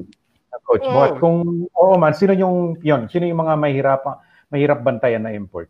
Alam mo, nakakalimutan ko yung mga kalaban na sa import. Pero nung, nung sa Mika, talagang puro import ang kinakalaban ko. Pero nung Mm. coach ko, si Tommy Monotok, siya talaga, ako talaga ginagamit niya mostly sa mga imports. Na mali na hindi yung mga mga 6'9", hindi, mga 6'5", 6'6", 6'7", yun. Si Tommy Monotok talaga, ako ang pina papagordyan niya sa mga imports noon. Kaya limutan ko mga pangalan noon, mga imports na yun. Sa dami nila eh. Mhm. Meron Si dyan yung mga luma na eh. Oh, si, Ah. si Billy Ray Bates ba nabantayan mo? Oh, yeah, oh. 82. Nako, so, grabe katawan nun, ha? Grabe, yun, yun talagang sa mga import, mabuti nabanggit mo, binunggo ko minsan yun. binunggo ko minsan. Lakas talaga, lakas talaga. To, nasaktan ako. Nakikita ako ng bituin eh. Ikaw yung bumugo, pero Oh. ikaw yung ano tumalsik. oh, ako nasaktan, ako nasaktan. Sa bagay, ano na rin ako noon, mga nasa ma- mga 35 years old na rin ako noon. Eh siya, mga, Yeah. klaro siya dito, mga ilang taon ba yun si si, si Bates? Bata no? pa. Bata pa yun. Bata 20s pa, pa lang siya noon. Oo. 20s pa lang Oh, siya, kasi 27. Mid-20s. Natanggal yan sa NBA dahil sa drugs. Sa drugs yun, natanggal Ah. siya. Oh, tsaka sa inom daw. Inom. Inom. Saka inom. Ah, More, ganun, of, oo. more of inom than drugs. Oh. Hmm. Siya nagpauso ata ng alihop, di ba? Sa alihop, maling yun. Oo, grabe yun. Dunk yun. Oo. oo. Pag Tapos kung oh, iisipin mo, kung iisipin mo, kahit mo yun eh. So, tapos ganun laro 16 niya. lang, oh. siya. Oo. kasing laki ni Abby King yun. Oh, kasing laki niya. Pero ang galing, shooting, magaling din, magaling din. Ah, After ata dito, naglaro sa Italy, di ba? Naglaro siya sa Italy. No, hindi na nakabalik ng NBA yun eh. Ah, hindi na, hindi na. Ang alam ko sa Italy, tumagal. Mm-hmm. Okay. Oh, nakat siya ng Well, Lakers yata. Kaya Kuya Manny, pa, ano na rin tayo, medyo gumagabi na rin tayo ngayon dito sa Oh. ating palabas. Eh, kahit na pamagat natin ang eternity of basketball, wala naman tayong isang eternity para makipagkwentuhan. Ipapasa natin ngayon kay Sid. Sid, parati may, may binibigay na tanong sa ating mga guests bago Ah. bago tayo tuloy magpapagalan. Go ahead, Okay. Sid. Okay, okay. Ah, sige, ah, Kuya Manny, sino yung top 5 mo na paborito mong teammates? At top five, of course, kasama Oo. ko si... Sa ano ito? Sa Philippine team o sa... Lahat. Sa- Kahit Sa karir, sa karir mo. Kahit saan. sa karir. Buong karir mo. Ah. ah of course, Yoyong Martires, uh, Danny Florencio, uh, Jaworski, si uh, Adornado, uh, Ramon Fernandez. Ramon Okay. Fernandez. Oh, di ba? Ting-ding starting five yan. ah. superstar Puro- puro- 5 yun. Oh, ang dami mo rin kasi naging kakampi rin talaga Oh. oh. magaling. Pero tsaka ang tagal ng career mo rin. Mhm. Grabe. Well, maraming Hall salamat Fame po. ah. Ano, maraming salamat Kuya Manny Paner na, na, Oh, na uh, yan, bigyan niyo kami ng pagkakataon na makabalik tanaw dun sa mahaba niyong karir. Ah, isa pa na, last question pala. Top Ah. 20 nung, nung uh, binigay yung uh, nung binigay yung mga pangalan, nung in-announce yung mga pangalan ng 25 greatest players in PBA history. Nagulat ba kayo na kasama kayo dun sa listahan na yun? Ah, oh, oh, sana nagulat din pero I was also expecting ah, kasi ah, Okay. na makasama kasi lahat ng mythical mostly kasama, mythical 5. Oh, Yeah. kasi mythical 5 ako, di ba? That's right. At saka- oh, oh. Ah, I was so happy sa nasali ko doon. Pero, di ba may kasama na rin itong Hall of Famer? Kasi unang binanggit sa Hall of Famer, siyam kami. Tama. Ah, Mm. ah, siyam, di ba? Tapos after that, naging Yeah. 15. Oh, abas, Oo. tapos Tagal nakagulo na, nakagulo na, nakagulo na dahil sa mga seleksyon na mga pinasukan ng politika eh, di ba? Oh, yan ang sabi sa akin ni Atoy ko, kasi nandun si Atoy eh. Sabi niya, may politika nga. Ni-stop na nila yun hanggang 15. Pero sa 9, kasali ako doon sa Hall of Famer. That's Mga all. Hall of Famer. Oh. Oh, mat- matagal Oo. na nga walang bagong inductee sa Hall of Fame. Ayun nga yung tinatanong ko rin Oo. kay Commissioner kung bakit wala Bakit pa. na? Pero Bakit na? Pati sa kuan sa uh, uh, sa internet wala wa sa internet wala yung ano wala walang Hall of Famer na kalista doon yung 25 greatest lang you know bakit ka dati mayroon yung 9 pero ngayon wala na inalis na nila I don't know why Oo. Duwale, sa ano, kaklaruhin natin 'yun. Dapat Oo, ma- alam natin na 'yun, di ba? Oo. I'm sure kasali ako doon nasali ako doon Mhm. Oo, Mm. talaga, eh, alam naalala ko rin. Disturbing talaga. Oo. Kuya Manny, looking back at your career, looking back at yung, yung contributions mo to Philippine basketball mula doon sa humble beginnings mo sa Cebu, University of Visayas, tapos biglang sa Mika, uh, going into the national team hanggang yung iyong career sa PBA na inabot ng 11 seasons. Anong gusto mong uh, legacy mo? How do you want to be remembered as a PBA player? As a, as, a, as Manny Paner, how does Manny Paner want to be remembered? Ah, ah, ah, gusto ko lang maalala sa mga lalo na mga ah, mga ah, incoming basketball player na ako isang player na malinis, na malinis na maglaro. Siguro alam niyo 'yan, di ba? At ah, ah, um, yung ah, yung ah, mga mga laro ko noon na ah, nagustuhan nila sana maano rin ma, ma makashare na sa ako sa mga ano nila ah, kung anong gusto nilang ah, mangyari sa ano sa as a basketball player. Oo. Okay. Ah, last na lang, huling mensahe mo sa lahat ng mga sumuporta. Na, ito na yung pagkakataon mo magpasalamat sa lahat ng sumuporta at sa, sa lahat ng tumulong sa pag-usbong ng inyong karir bilang isang ah, basketball player. At sino mga gusto yung pasalamatan?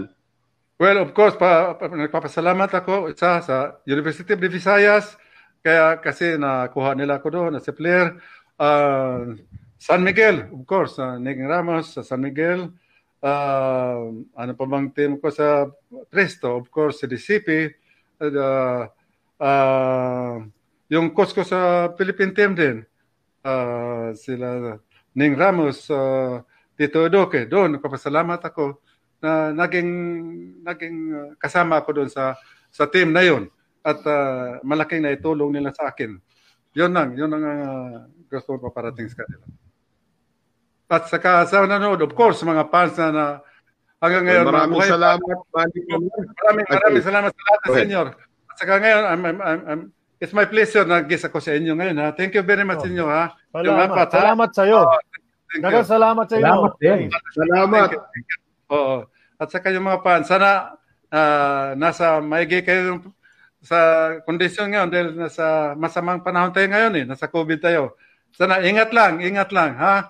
At ah, lalo tayong mga senior citizen. At Yeah, nakakulong lang, nakakulong. Okay. At, uh, before you, Noel, you're gonna do your your auction, no? Noel? Yeah, I will. Will. Go ahead, Charlie. Okay, Go but, ahead. no, but, but, but before, just before that, I'd like to thank someone Yeah, who ahead. helped us today. No, may kaibigan kasi tayo na tumulong uh, para ma ma-presenta nga natin si Mr. Manny Paner for the fans and our followers on this day. He's a friend of ours. His name is Fred Francisco.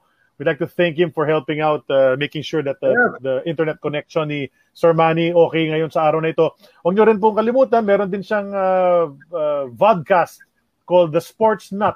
Si Frederick Francisco, this Coach Frederick Francisco. Uh, dyan sa Kainta, sikat na sikat yan sa Kainta dahil basketball coach yan dyan. Oo naman. So Oo. he check out his check out his um, Mm. check out his podcast as well. Si si Frederick Francisco for uh, the sports nut. Thanks for helping us today, F, and uh, for the next one as well. Sports We'll talk about that Thank you, later. Ito yun, eh, no? The Sports Nut Project. Yan ang kanyang, ah, kanyang Okay. ah, podcast. Salamat, Salamat, Frederick Francisco, sa iyo. Okay, Noel. At, ah, Thank you rin, at this point po, Ah. at this point po, ladies and gentlemen, di ba, meron tayong ongoing auction para sa ating mga ah, sports broadcasting and production personnel na hindi na nakatrabaho dahil sa COVID-19. Although may mga bali-balita tayo na magre-resume na ulit yung ibang sports, habang hindi pa nangyayari yon, pagkakataon na rin natin mag-announce ulit sa auction. Last week, hindi tayo nagbigay, or the, last show, hindi tayo nagpa-auction kasi bumubuelo tayo. Since national team member, yung ating guest ngayon, itong si Manny Paner, we are auctioning off another um, uh, item from a national team member pero hindi po sa larangan ng basketball sumikat itong ating uh, next uh, item of forbids galing sa isang atletang ito. So, Bianca, could you roll the film so that everybody can see who it is?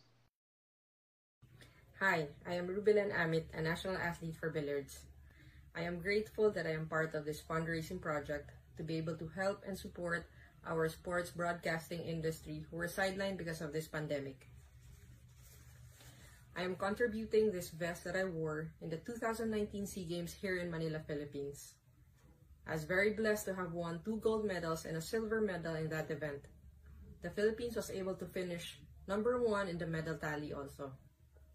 I really urge everyone to please support this project. It will help a lot of families and a lot of lives. Uh, thank you in advance for your generosity. God bless and please be safe. Yan po ladies and gentlemen, si Rubilin Bingkay Amit, ang kanyang uh, jersey or ang kanyang vest. Hindi na po jersey ito, mukhang mukhang sando, pero it's a vest. It is signed by Rubilin Amit herself.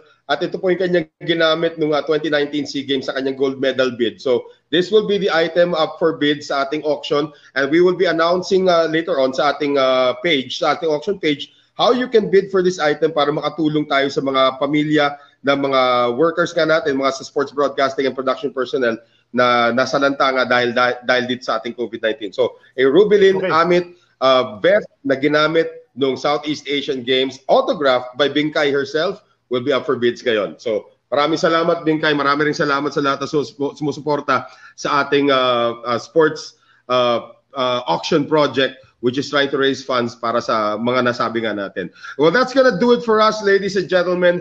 At uh, kita natin dito si Manny Paner in orange and in the shades. Maraming salamat, Manny Paner, ulit for gracing our show Thank dito. God bless. God bless. Okay.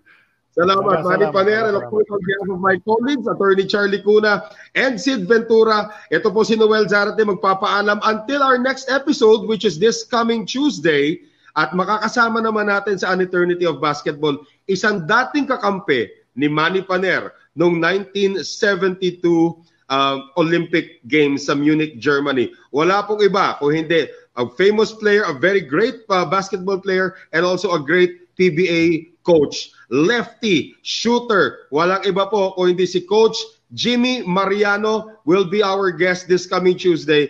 Episode, ano ba 40 na yon ano? Episode 40. 40. Na. Yeah, yeah, yeah. Oh, episode 40. So 40 greatest na tayo by the time that we hit our Tuesday show. And once again, on behalf of all of our partners from Globally Ball and of course, Smart Communication, Smart Sports, ito po si Noel Zarate. And this has been an eternity of basketball. Paalam.